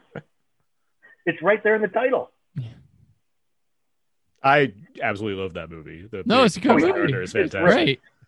Like I and I was so like I was so because I, I I'm such a huge City of God fan. I was like Fer- Fernando Meirelles is back and he's doing uh, the Carre novel, and I was like I was prepared to have like a good movie, but I was like this movie's excellent in like every way. We don't. It, it, it qualify for that tweet of we don't talk about blank movie enough. uh-huh. the Oscar-winning Constant Gardener. Yes. Got Rachel Weisz. Yes. It even has a scene where Bill Nighy goes and he gets all stammery and has to walk out of a room really angrily. It's great. It movie rules. it has Pete Postlethwaite just being cool. It's a fun movie. Saying Pete Postlethwaite. Anyway, uh, Philip Seymour Hoffman's going to get tortured now, and it's going to really Mhm. suck for him. He's already glued, which he asked. He asked to be glued for real to this chair. He didn't He's going to wanna- be given a, an eye test too. he didn't want to fake it. A lot of method going on in this movie, guys. like everyone really was into this. Did he also ask to be set on fire? Yeah. Actually, obviously no, but there's a really great uh, special feature on this uh, on this disc that shows the guy that did that. He like put on this suit and everything, and they set him on fire and threw him down a you know threw him down a ramp. and Did the thing. He put on his Philip Seymour Hoffman mask. He did. He did. You can see it in the pictures. He has 3, a Philip Seymour Hoffman mask. It's over his face and everything. just like Mission Impossible Three. yeah, it's just it's just like that. Ving Rhames helped. It was great. Comes big t- big tattoos. We have the meats. Wait, is this before or after Da Vinci Code? Isn't this? Is that This before. This is Vinci before. Code's Before. 06. Was that Paul Bettany? Yeah, Mhm. as Vision. the albino. Yeah. Yeah, but you know he's all white, where you know it's a little different here. I mean, they do have. I mean, yeah, the tattoos. That's a lot, but after Tom Noonan, what had an applied tattoo that they didn't show on camera, which wonderful for him. I Hey, guess it's on the back of the VHS tape in the DVD box, right? Mhm. It's surprising that the uh, are there special features on the Scream Factory disc that have more of that tattoo on Tom Noonan? I won't be I don't surprised. know. I I can't look it- remember. It's two discs. Yeah. Oh, you're right. In Lens flare over his nipples. It's great. in Da Vinci Code, is he flogging himself? He flogs himself. That's his Mhm. thing. I knew there was some weird Op- Yeah. Opus Dei Catholic thing. Yeah. thing. Right. Yeah. Alfred Molina, who's I I would assume like eighth billed in the Vinci Code. Um, he like you know he's he's the bad guy, right? He's one of the bad guys, right? Am I right? Alfred Molina in Da Vinci Code. Am I making I that up? don't remember. Sure. I'm pretty sure, right? He has like a he's like a bishop. He has like the the bowl cut and all that stuff or whatever. Was one of the the other Yeah, I ones got religious stuff Ian too. McKellen so- gets revealed as the bad guy at the He's end. one of the bad. You're, I can't even begin with trying to remember the Da Vinci Code plot. All I know is Angels and Demons rocks. It has a scene where Ewan McGregor jumps out of a helicopter, and it's like, oh, that's It's one of the that's- great and, la- and Crash lands like a Looney Tunes character. Yeah. It's amazing. Alfred How Molina many- is in it. I'm right. I love that ridiculous, ridiculous movie. He's fourth How many billed. Alfred Molina. codes are there? How many Da Vinci codes? There's three, Three. movies. What's the third then? Inferno. Inferno. Inferno. I never saw that one. That I knew. There was, You didn't go to that screening? That feels like something I'd sat next to you at. no, I, I for some reason I did have the screening invite, but I didn't go for some. You reason. didn't watch uh, you didn't watch Tom Hanks on Corden and and see him do all his roles and be like Inferno coming to theaters May whatever. Everyone watched David Pumpkin. Nobody watched Inferno. or no, yeah, it was a, it was an October movie, right? It was like a Yeah. late fall. Yeah, David S. Pumpkin, awesome. Because that was that yeah, that was that time. That's why he hosted SNL because if Yeah. Inferno was coming out. The iconic Robert Langdon Yeah. of uh, Tom Hanks character. Are there any more of those books? There's yeah. There's uh, there that's, was that's enough. I think they I don't skipped need to hear one. more. Well, no, I think they skipped one with when they went to Inferno. yeah, they pulled like they that. pulled a dragon tattoo. they moved on. because they did Da Vinci Code, which is the second book, then went back into the first book, but acted like it was the second book, and they That skipped was- one. Da Vinci Code was the Yeah. second book. Yeah, yeah, Did, was the first one A- Angels and Demons is the first book. Was that was that big? Because Da Vinci Code was like a phenomenon when that book it was Yeah. moderately successful. Again, it's not unlike you know Red Dragon was Here's the thing: good, successful. The Vin- you know Silence of the Lambs was very successful. I read Da Vinci Code, I read Angels and Demons, and I read another not Robert Langdon Dan Brown book. Dude writes the same book over and over and over and No, over. yeah, that's what I understand. My Like, dad, my dad, who's an avid reader, he tried to read the Da Vinci's like this is nonsense. Like, and it's like, It's a quick. It's a quick read. It's a total grocery store book. yeah, that's um, what- but like Dan Brown's, like his structure of everything is the same. And I was like, okay, I read three of those, but has uh, Ralph Fiennes been in a vampire movie? We need to get him in one of those. mm. Has he? it seems like there's two Dracula movies and a Renfield movie going into production. Somebody can cast him. Doesn't it seem like he would have been like a good vampire at some point? Oh, of course. I mean, I he's, mean, you could argue Voldemort is vampire-like. he's a snake, Peter. That's different. Does he He's suck a blood? snake wizard. No. He's a snake wizard. he's one of those I snake he does drink wizards. unicorn blood at one point. but That's a different part of the whiteboard in Cabin in the Woods. Yeah. Oh. Has he? Oh, like I'm looking now. Like it, it seems. Oh, he, he was sorry. He was the were rabbit in Wallace and Gromit: Curse of the Were Rabbit. So he got close. Oh, okay. he was Ares, right? Or Hades. He was Hades. So Yes. he circled it plenty of times. Is what I'm saying. That's my favorite part of either of the Clash of the Titans movies is the bit toward the end of Wrath of the Titans where Ralph Fiennes and Liam Neeson basically team up like buddy cop heroes Yeah, they kind like, of sort of save the day. they're like throwing lightning bolts and shit around and things. It's, it's awesome. Remember how they made a se- Remember how they made a sequel to Clash of the Titans? well, that's what I'm talking about. That happens in Wrath of the Titans. I know. I think it's a better film than Clash of the Titans. It is a better one, but it's just By the fact the fact that there's a second Clash of the Titans that nobody knows. Like, Well, the first one made like 460 on a 190 million dollar budget. it was in That that. was, that was one of the Huge, first, yeah. like, ooh, 3D Yeah, more it- than just Avatar movies. yeah, it was. It was an infamously bad 3D transfer. yeah, and a Um, you know a not good movie also was No, the other also part a lousy movie. Yeah. Um, It was a movie where, it was, where like one of the God of War games was out at the time. It's like I just want to go home and play God of War. Why am I watching this right now? True. and I will argue to a certain extent the sequel got Tomb Raider trapped because it was better than the first one and it was more of what we wanted from the first one. yeah, but I mean, people I were mean, it's once not. bitten, twice shy. But it's not like Wrath of the Titans was much gr- much greater either. Eh, no, I agree. You're just Um, big into it because it had what's his name, the director of Texas Chainsaw at the beginning, as detached. And Didn't hurt. Well, that didn't save Ninja Turtles. No, I remember because it was like Max Payne had come out, and for months I had seen that trailer and it had the Marilyn Manson song in it. That's very specific to trailers. And then the Wrath of the Titans trailer started coming out. I might have, I think, I think they might have even played the Wrath of the Titans trailer during Max Payne, and it has that same Marilyn Manson song in that trailer. so it's like, Oh, I'm, notable good guy Marilyn Manson. Back to Red Dragon. Uh, yeah. Back to Brett Ratner. um, Ugh. where's Keitel at this point? He's this is before National Treasure, right?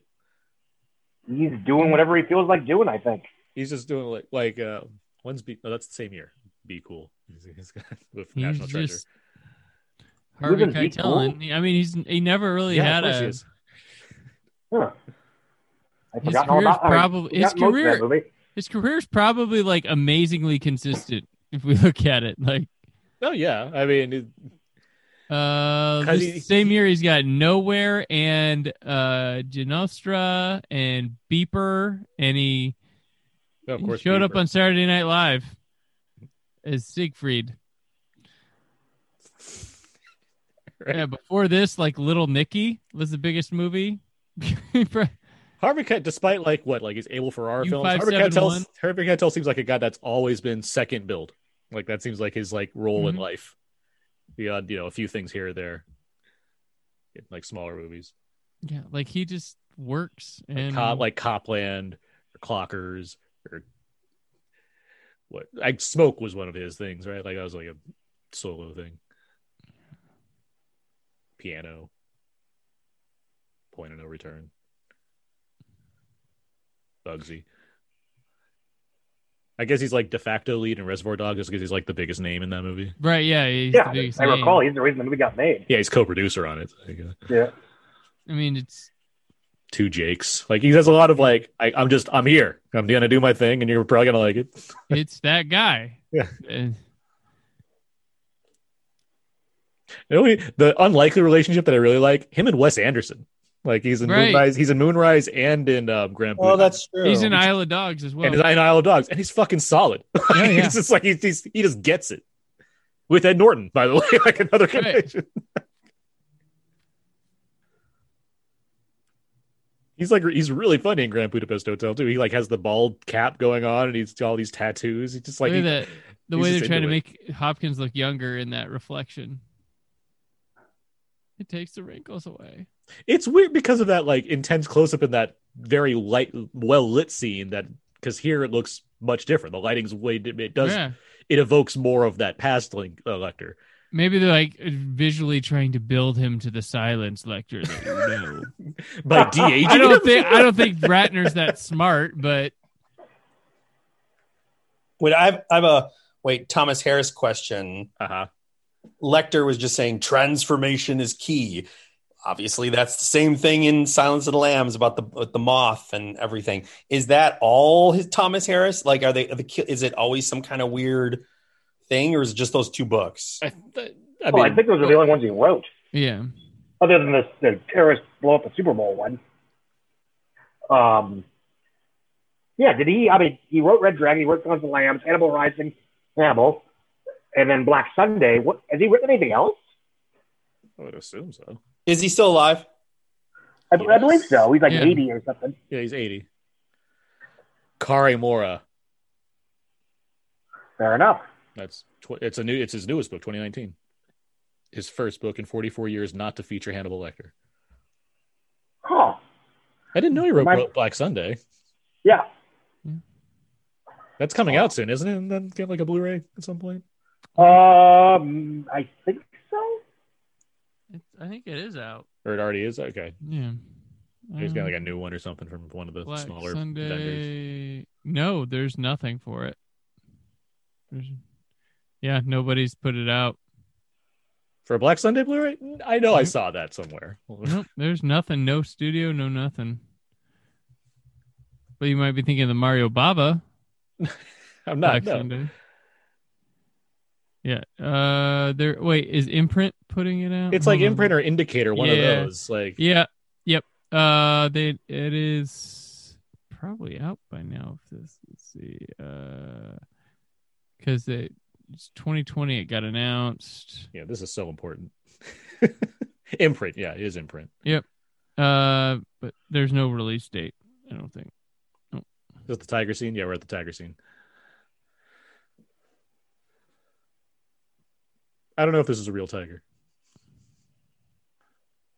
You know, I doubt it, oh. obviously. Oh. It came out February 24th, Aaron, in Okay. Australia. All right. I assume it's a fake tiger, but still.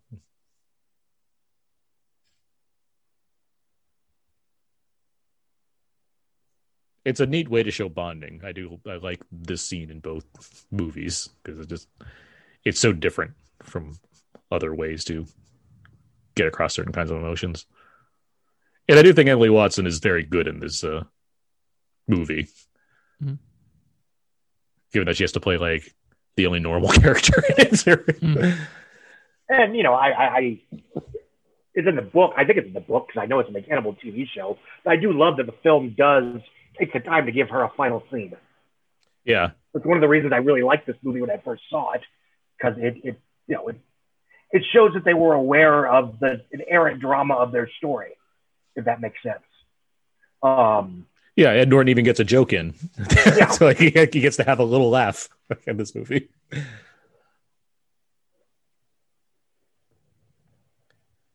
My uh, so I, I mentioned I saw this movie with my mom. As I mentioned on the previous commentary, she was she's a big fan of Thomas Harris's Lecter books. Um, she really likes these movies.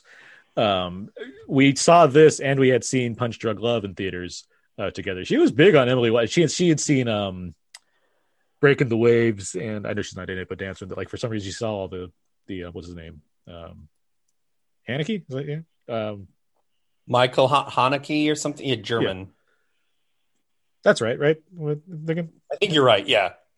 No, White- Trier, White- Von Trier, Von Trier. That's what it is. Oh no, that's different. Yeah. Oh, sorry. Yeah, I mixed the names for yes, some reason. Breaking the Waves is Von Trier. Von Trier. Haneke, So she's like white ribbon. Yeah. yeah, yeah. I just for whatever reason they cross. Um, but she like it seemed in the breaking the waves, and I know Dancer in the Dark's not with her, but just something about like that vibe.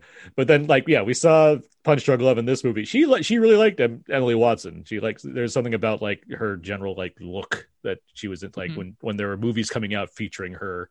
Um, she she was more interested uh, in, in seeing like what those films were going to be. But she does fit into that role with her and like 70 and um what's the other one? Um Samantha What's- Morton. Yeah. I was about to say, is that Minority Report? Minority Report Samantha Morton. Yeah. Yeah, Samantha Morton. Yeah, I would say the same. Yeah, same era, kind of same.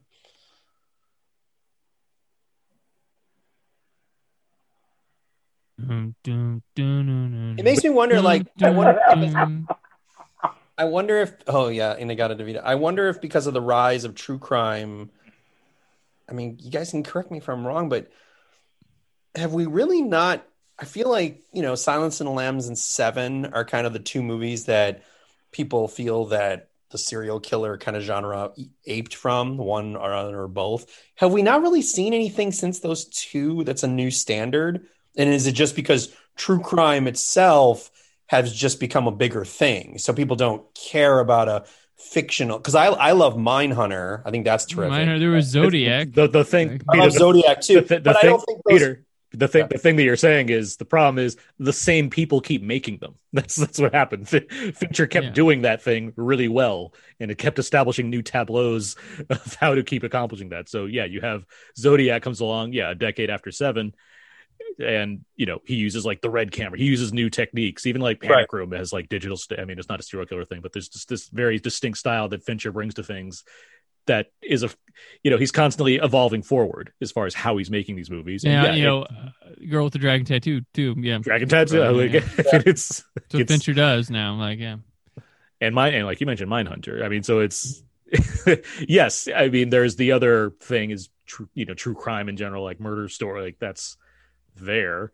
also CBS would just make their primetime lineup Mhm. out of stuff like this. Too. Yeah. yeah, I mean, Criminal Minds a few years later. That basically, Yeah. you know, watch Silence of the Lambs every week. right? Um, and you know, but yes, it's a network procedural, but for a casual viewer, the production values, the acting, the writing was more than enough to satiate that interest. and I would say that. Um, Okay.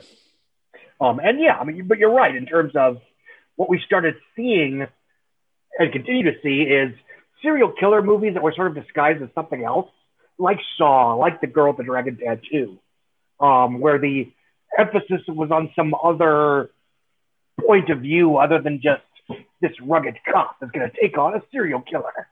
Can he stop him before she stops? The other thing is that, frankly, a lot of the popular ones were did have female protagonists but yet a lot of the attempts to to to the genre had male protagonists. You know, that's why the Snowman was dead on arrival. Um, And, and and they're based on these books that have like these recurring characters. So you have like the Alex Yes. Alex Cross ones, and yeah, you have the Snowman attempt with um Harry Hole, and um, Yeah, the little things. yeah, the little things.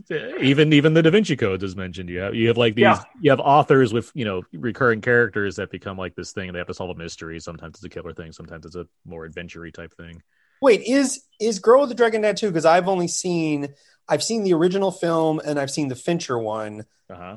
Is is that whole series? Is it a is it a serial killer? I know it's the It- adventure. it- it- no, it- it- It's not. It opens up the serial killer story has a background story which starts opening up to more um corruption and stuff like that, and deals Ah, with okay. The the protagonist's journalism past. side takes over as well, and Yeah, like there's a lot of back. Like it, yeah. It yes, it's not focused on every time Elizabeth Salamander Salander needs to uh, take on new serial killers. It's just, Salander.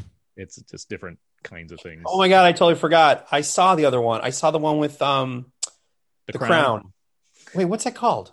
The girl, The, the, the girl. spider's web. Spider's Web. Yeah. Yes. Which, if I recall, is not about a serial killer. It's not. speci- it's about her long, like her estranged sister, Yeah. Yeah. Who's like. Well, that's right. It felt like a rip, uh, you know, unintentionally, I'm sure. It felt like a rip off of the Ed Brubaker Catwoman arc that all the comics nerds, including myself, loved in the early 2000s. um, which a reference that means nothing to most. Never mind. I was, gonna, Um, I was gonna say about, by the way, about like the genre of like serial killer films. The other thing is, as far as establishing newer takes on them, I think also it ventures more international. I think like Korea Yeah. gets a number of things in this area when you with like I don't know, like Kim Ji Woon and obviously the Vengeance trilogy and stuff like that, where it's not necessarily serial killers, but there's a lot of you know in terms of how to Has a feel like them, but isn't yeah exactly killer, yeah. it's it's doing something new in its own way and obviously it's you know in a foreign territory and they're getting imported over on occasion memories of murder uh, Mhm. which just got the criterion release coming out now memories of murder which is before zodiac and doing very much a lot of the same thing zodiac's doing but it's bong joon-ho and he's you know doing his own thing Uh, There was a cool one I- called H. Uh, that's a lot of mid two thousand one. a lot of ray fiennes right there Yeah, that's what I'm saying. Hot dog, we have a wiener.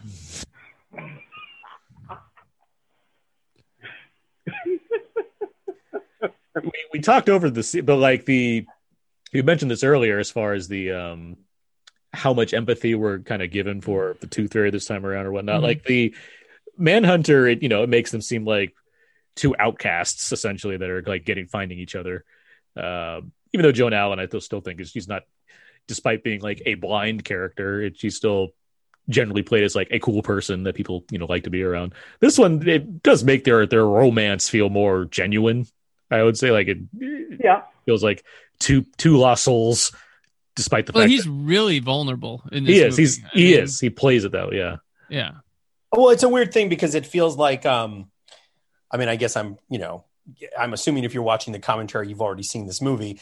Um I- I remember because I hadn't like I said I just watched this this week and I hadn't seen it in I guess 20 years or whatever and when he meets his end with uh with her at the house I was like, you know, I actually guess I kind of feel bad for him and everything. And then you basically have that scene, but no, it has to go further. And I was like, well, mm-hmm. of course it does because Which, to be fair, is in the book. yeah the, it- this Yeah. this version of the ending is truer to the novel than the Yeah. man, the man I mean, the, I mean, this characterization's closer than novel than oh, the other so one. this is closer. Okay, so this is closer to the book. Uh, okay, This Yeah. uh, this Dolarhyde is c- conflicted about his pursuit of the Red Dragon. The Tom Noonan one is going to stop at nothing to become Red Dragon. correct, right? That's there i mean we talked about this with manhunter and jason coleman specifically pointed out how he really likes how they didn't really emphasize the painting and the dragon and stuff as much and they just made it more about tom noonan's just his his own drive about being having like exterior motivations this mm-hmm. one really takes it to heart because we're gonna see him like go to the damn museum to find the painting and eat it it's like, this is this say- is this is that unnecessary prequel origin story feel Yeah. of Dolarhyde. That's like, oh yeah. No, I gotta we say. I really lo- that's actually one of my favorite scenes in this version is him eating the painting. it's in the book. So it's just it- it's just very simple. It's just the actor eating this thing, and It's I'm a- like, it's oh, a credit- really- it's Yeah. a credit to ray fiennes that's that's Yeah. why that's why it works yeah, I would agree. I would agree.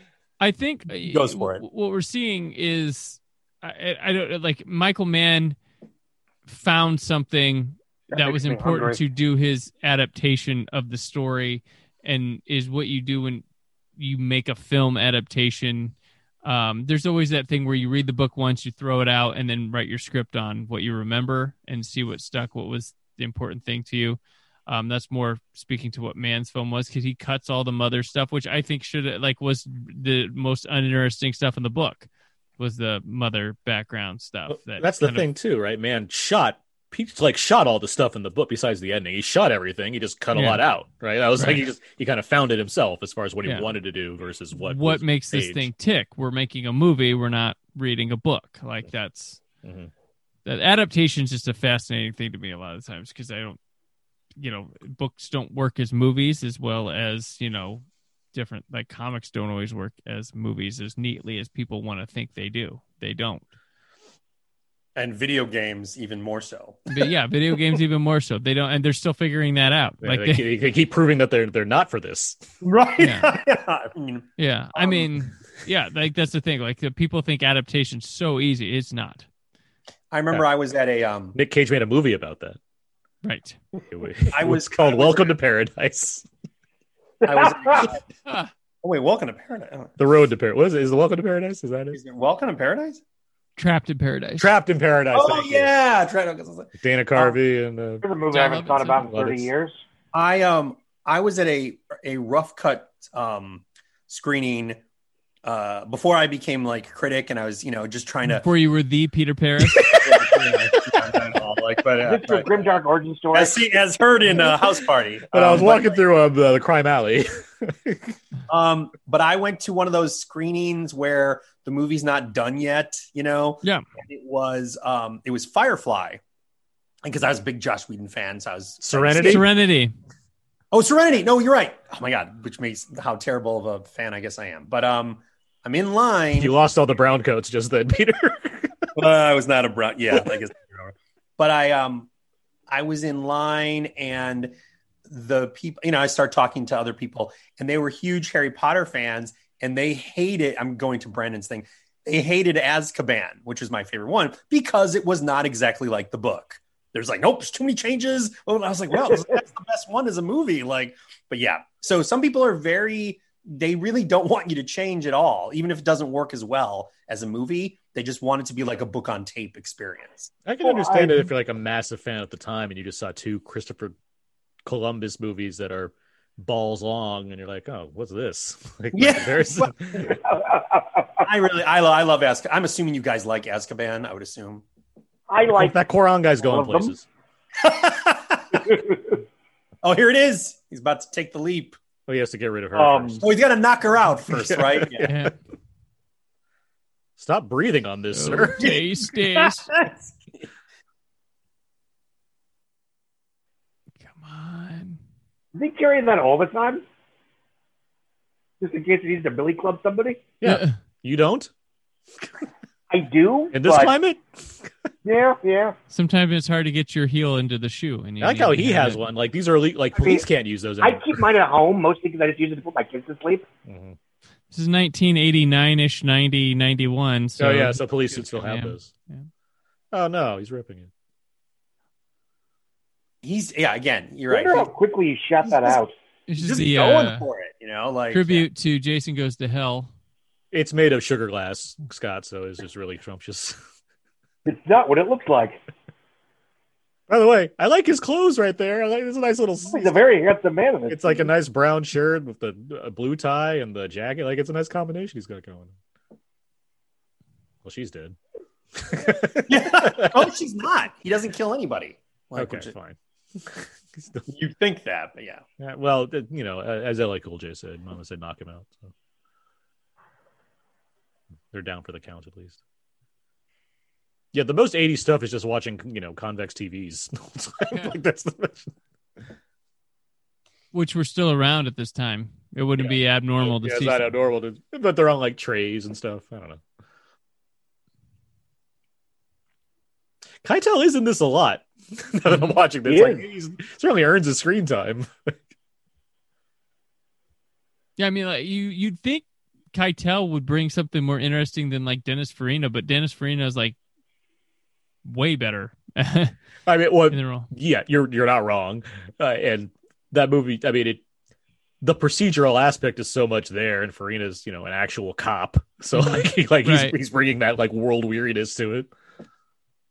Although Uh, you know, it's- I Keitel's seen some shit, so I don't know. it just feel you know watching this movie, it just feels like everybody's like held back just a hair you know like everybody's like god i can't just freely go through these scenes or just bring something interesting to it it's like hang on like maybe the last movie felt too over the top and that was part of a mandate I wonder what the deal Dino De Laurentiis factor is in all of this. Yeah. Like, yeah, you were saying like, yeah, don't make it like Manhunter, jokingly, but like, I wonder if there is a kind of guidance as far as how to make this just like appealing.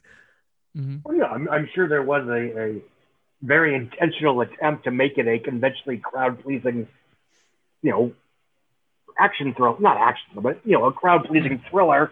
Again, you know, not to be a It's- broken record, but Incredible Hulk of, of, of opposed to Hulk. it's it's not Oh. painfully average but it is in the average Well, It is, category. it is aggressively mainstream in a way that Right. Manhunter was not. Well, because it's the Ratner of it all. You again, you had movies Yeah. that were directed by Michael Mann, Jonathan Demme, and Ridley Scott. So Right. I mean, like the the the trajectory there is like Brett Ratner. All right, and and it, it's Ratner trying to sort of J.J. Abrams it and make it exactly. Demme like yeah There's no flavor. Yeah. There's it's just yeah, it's trying to ape a thing, and he's not Jonathan Demme. He's not Ridley Scott, so you're not Mm. going to really get anything there.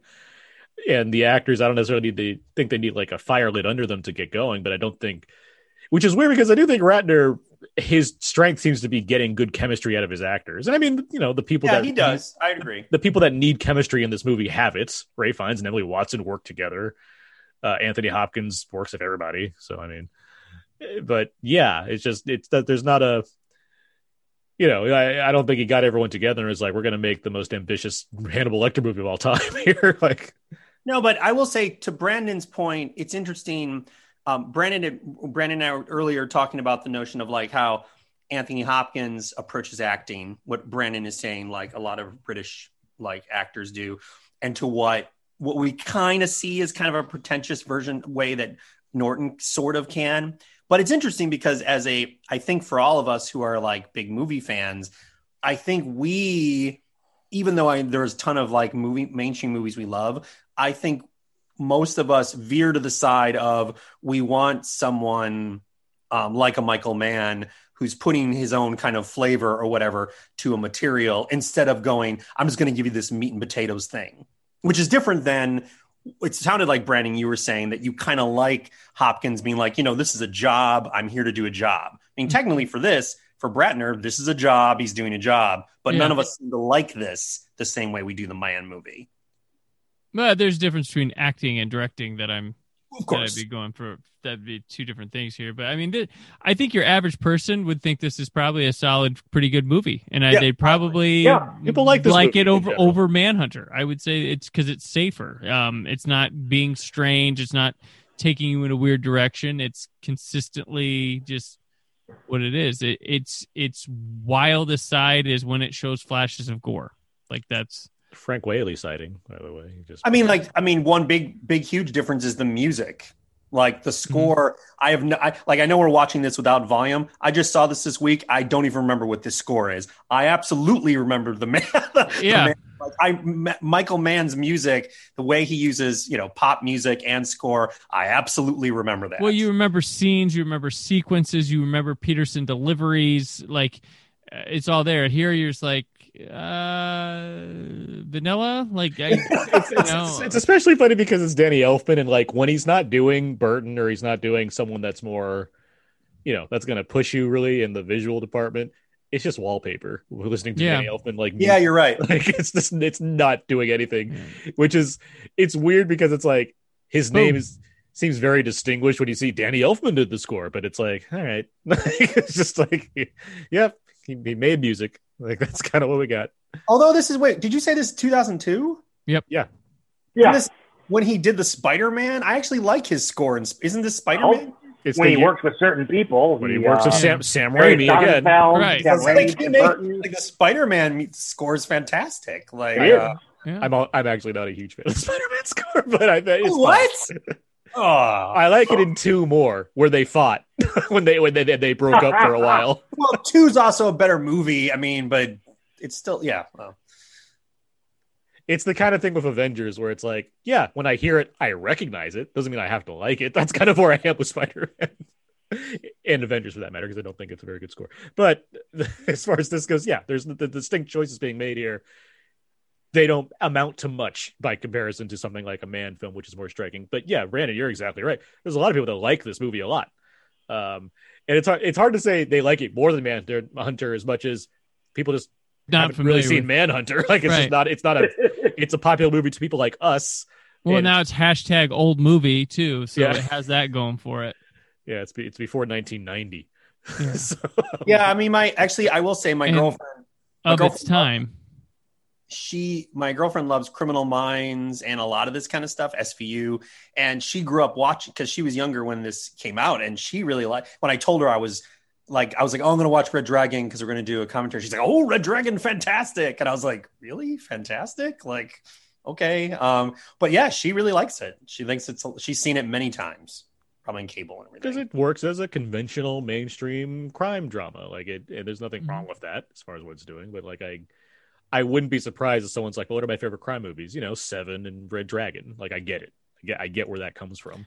And it's also that like perfectly fine waiting for it to come on DVD type movie. Yeah. So like that's perfectly I mean, it's no Hannibal Rising. So. yeah, right. you know i've never seen hannibal rising it's the only one i have not seen which I, I mean, I've give- heard give- it's terrible. Given but, the like, amount of time between it coming out and us doing these commentaries, it feels like we haven't seen Hannibal Rising either.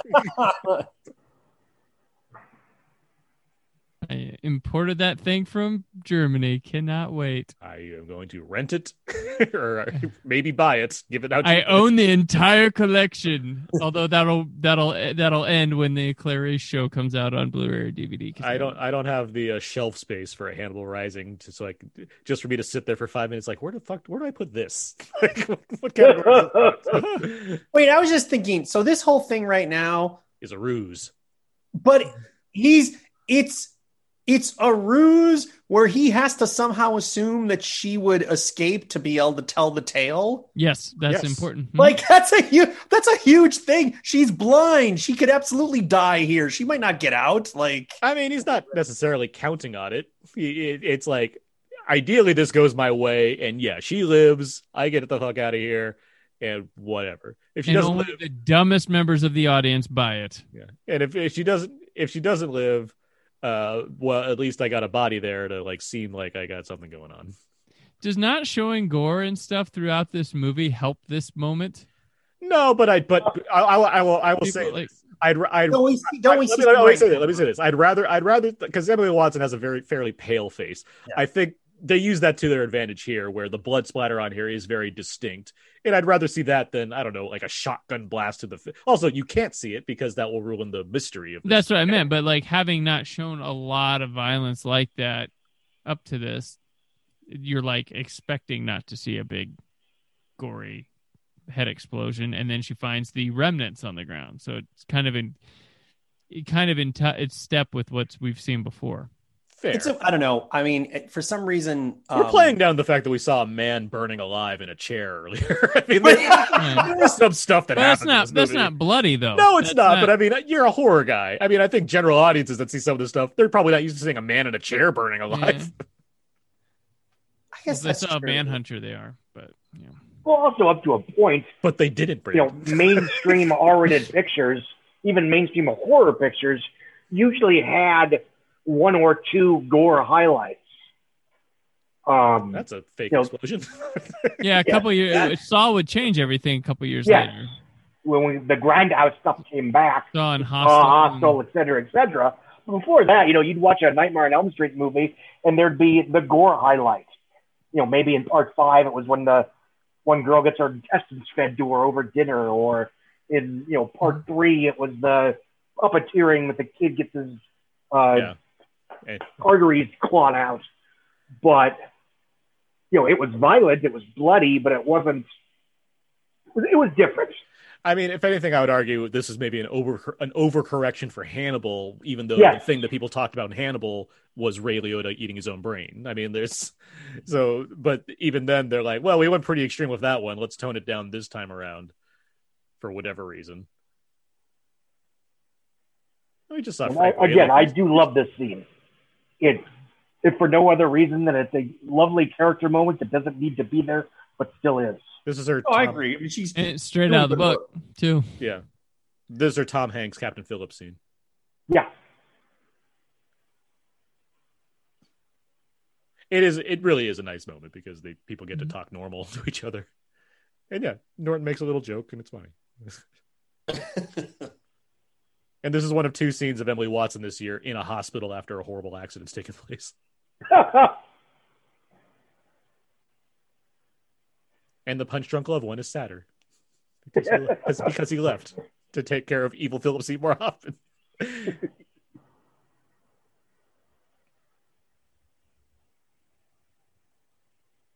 I wonder if this movie does increase because Scott, if Scott Glenn is in it. Like, I wonder if there's like a significant improvement, like just by having him back. I wonder what the Yeah. chemistry between the two is like. Like Scott it's- Glenn's more of a method guy, if I'm not mistaken, too. So Yeah. I can Yeah. see- It's a completely different energy than Keitel. Like yeah, yeah. Scott He's Glenn not- just he's- he's entering not- the screen, you Brooklyn. feel like he's a villain, no matter what he's, you know.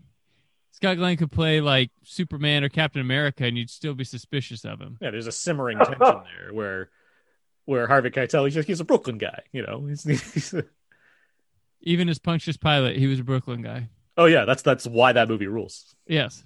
Specifically why. There's some other good stuff in it too, I guess, but it's mainly because of Pontius Pilate. And he's a ginger, like a ginger Yeah. Brooklyn Pontius Pilate. Yeah, like, it's great. I'm being completely serious, by the way, having just like recently watched it like last. Oh, year, no, no, last- that movie of rocks, Christ. yeah. it does rock, but it's but part but Har- Harvey Keitel is really good in that movie, despite the fact that he's like, mm-hmm. oh, ancient times, sure, I'll play myself. Like, why not? Hashtag my my Jesus. Which is honestly, I- I've said this many times. I prefer it that way. I don't need a fake Roman accent in an old movie to like make me feel like you're older. Do your own thing. Like that's Mhm. more that's more fun to me. It's like Kubrick when he did that uh French soldier uh what's it called? Path of Glory. Path of Glory. He's like yeah, everyone's are- everyone's just Are you English? You're, Yeah, gonna, you're gonna go to the theater. You're gonna hear it. It'll be dubbed in another country in their language, And that's a drama.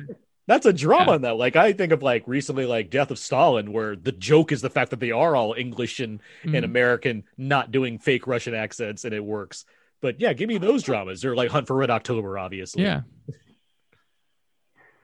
Even then they're kind I of do I do like that thing that they do in Hunt for October and Valkyrie where they talk in the respective language for the first like two minutes and then they just stop. Mhm. And it's like, okay, you, you give get the what's going close on. up and then the Yeah. back. And... Anyway, we're getting to this ending now that is like the book. Like he immediately sees the glass and it's like, oh, up, I got a dolarhyde on my hands. And Dolarhyde's like, I am not going to hide this. Apparently, I'm going to use the glass from this mirror that I saw right when I walked in the door.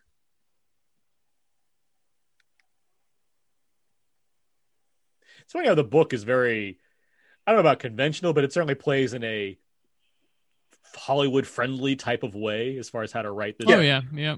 And the in this movie very much fits that tone. It's like, yeah, of course you need an ending like this. You need Will Graham to do something cool, not just watch a house blow up and assume that his case is closed. Well, and uh, Silence has that, but with Lecter's escape, which comes right before the finale. You need a lot Very. Hollywood type Yeah. stuff. Or he just hates mirrors. That's right. It well, that's I mean Well, he uses the mirror to put in their I- eyes. I know he just needed two mirrors because he walked in the door, and did one, then he did another one up here, and he's been waiting there for like twenty minutes, being like, "Your father's gonna come here any second. I know it."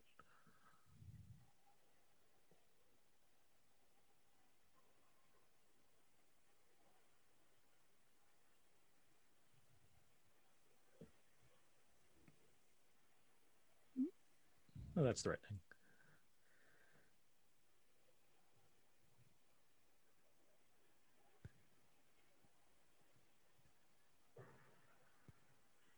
Yeah, it's gonna. Nah, carpet's finished.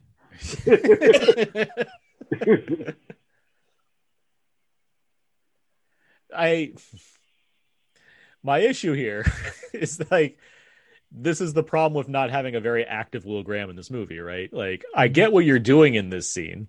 It's working, obviously, but did we get enough of like Ed Norton being a, like the guy that knows how to do this kind of thing in a moment of crisis? No. Right.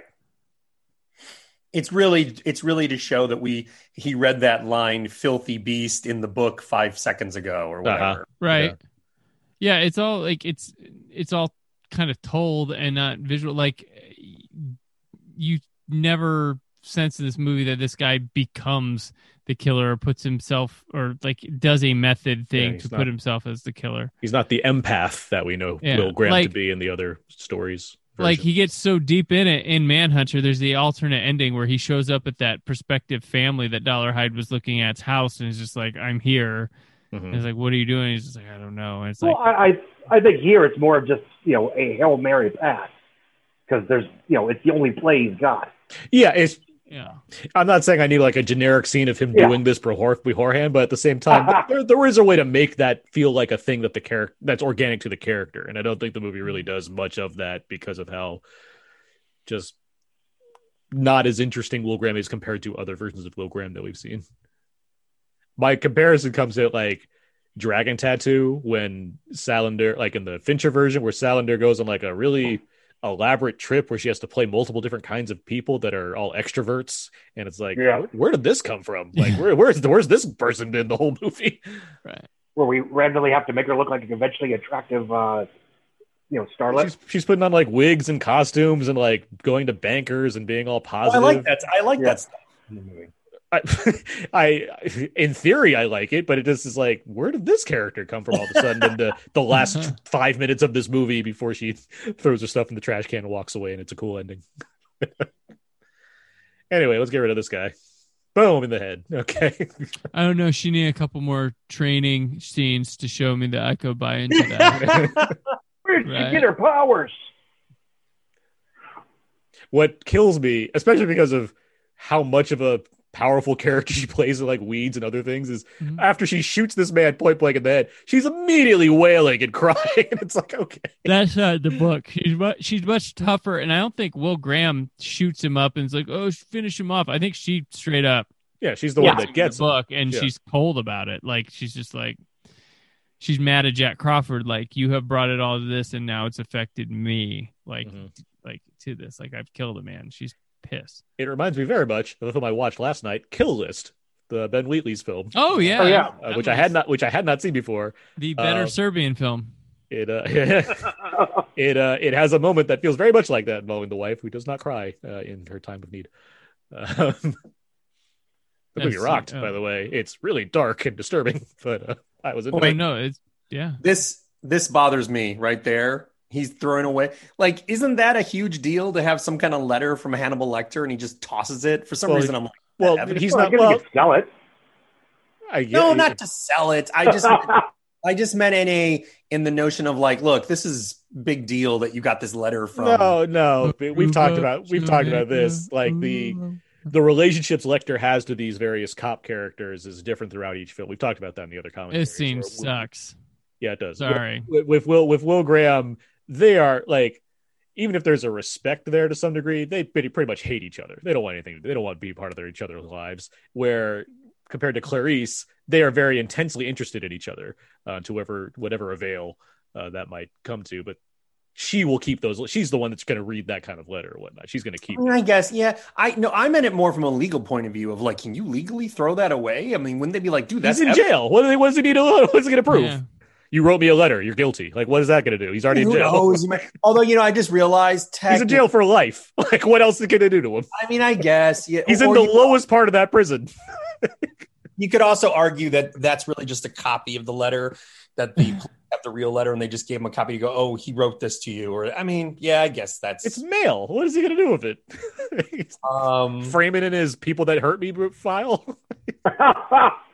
people that are oh my god but yeah brennan uh, to brennan's thing uh yeah that that ending um i gotta say Even though- it's, it's bad. i will say i'll say this even though i think this movie is fine it's Uh-huh. like you know it's like a three out of five or whatever i think most of us probably do not like the s- remake slash prequel to the thing.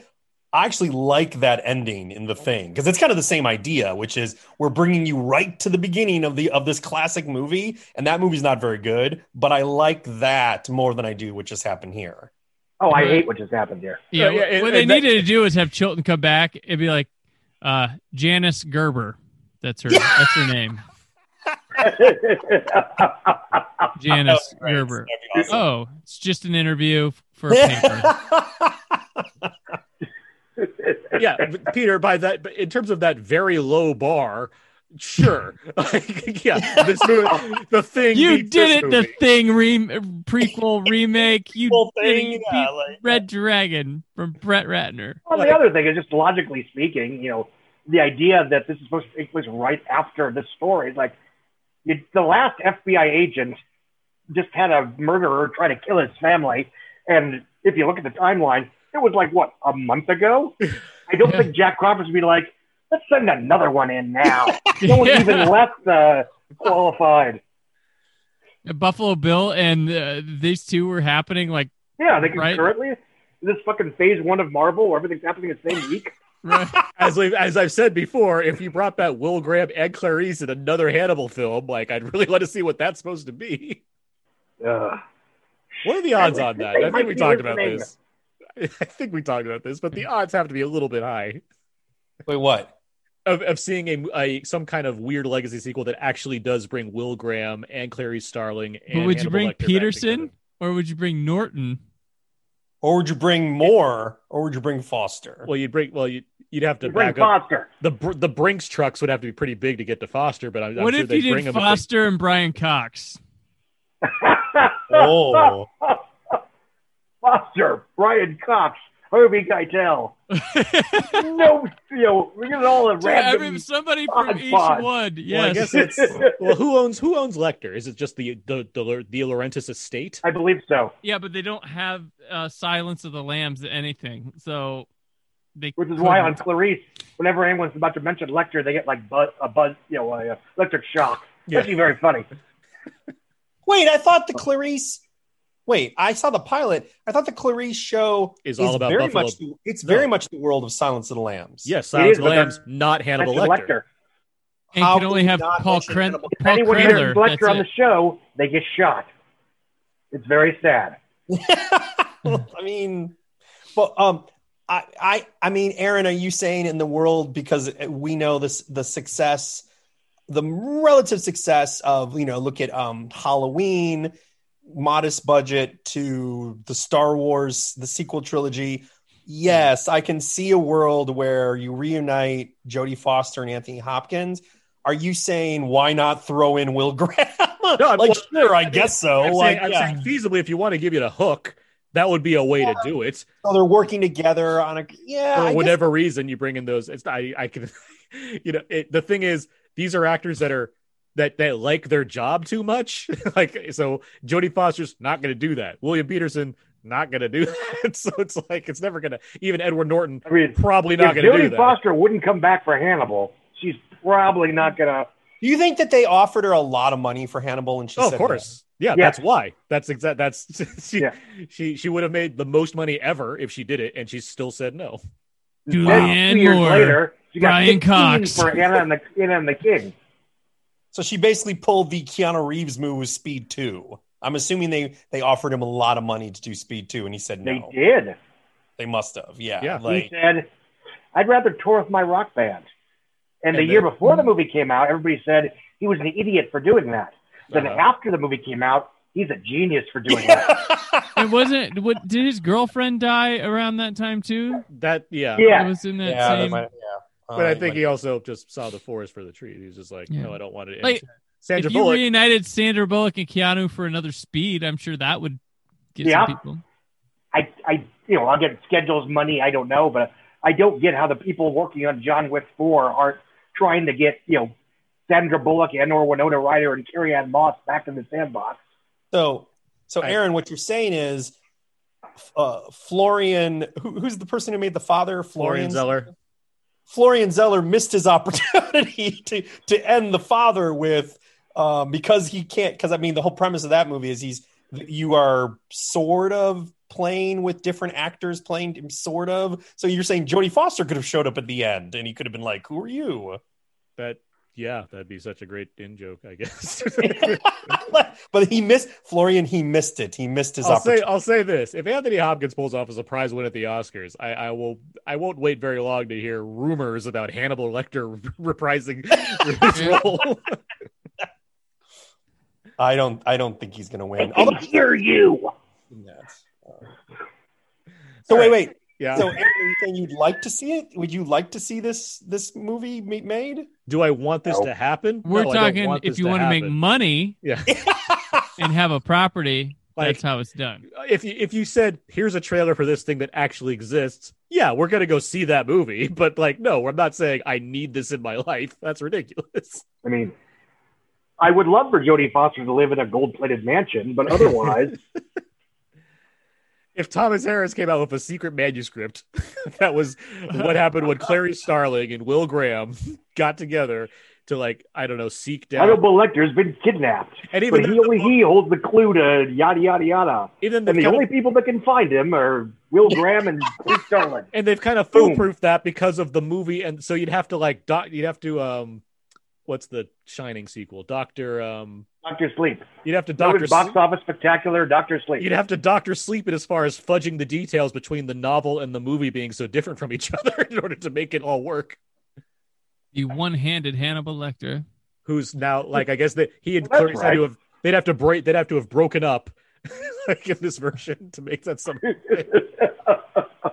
I really like Doctor Sleep. Poor underrated movie. Poor poor box office bomb. I Doctor don't think it's People don't like- underrated. Oh, I I just like think people didn't Yeah. it. under underseen. Again, it was Blade Runner Underseen, 2049 all over right. again.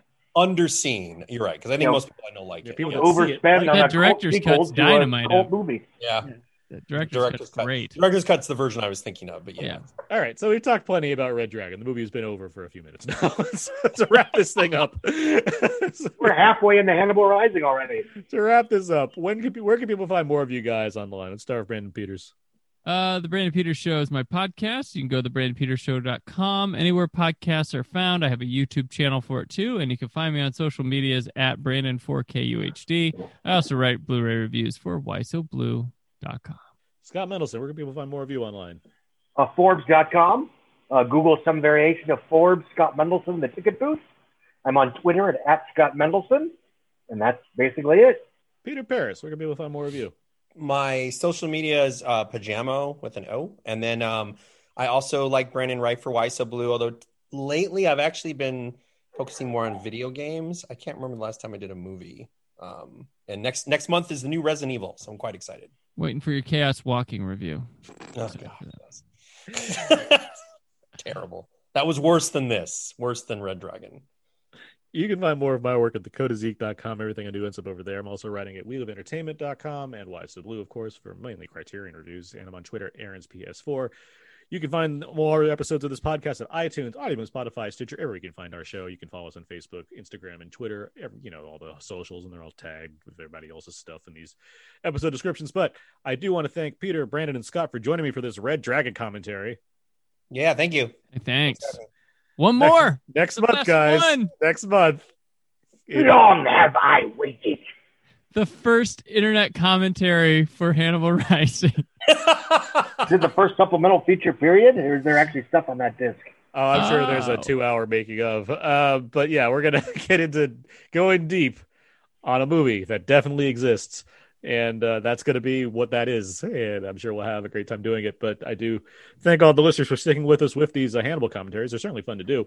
Uh, but that is going to do it for this time. So until next time and next month when we get to that Hannibal Rising commentary, uh, so long and goodbye. Hi, Thomas Harris.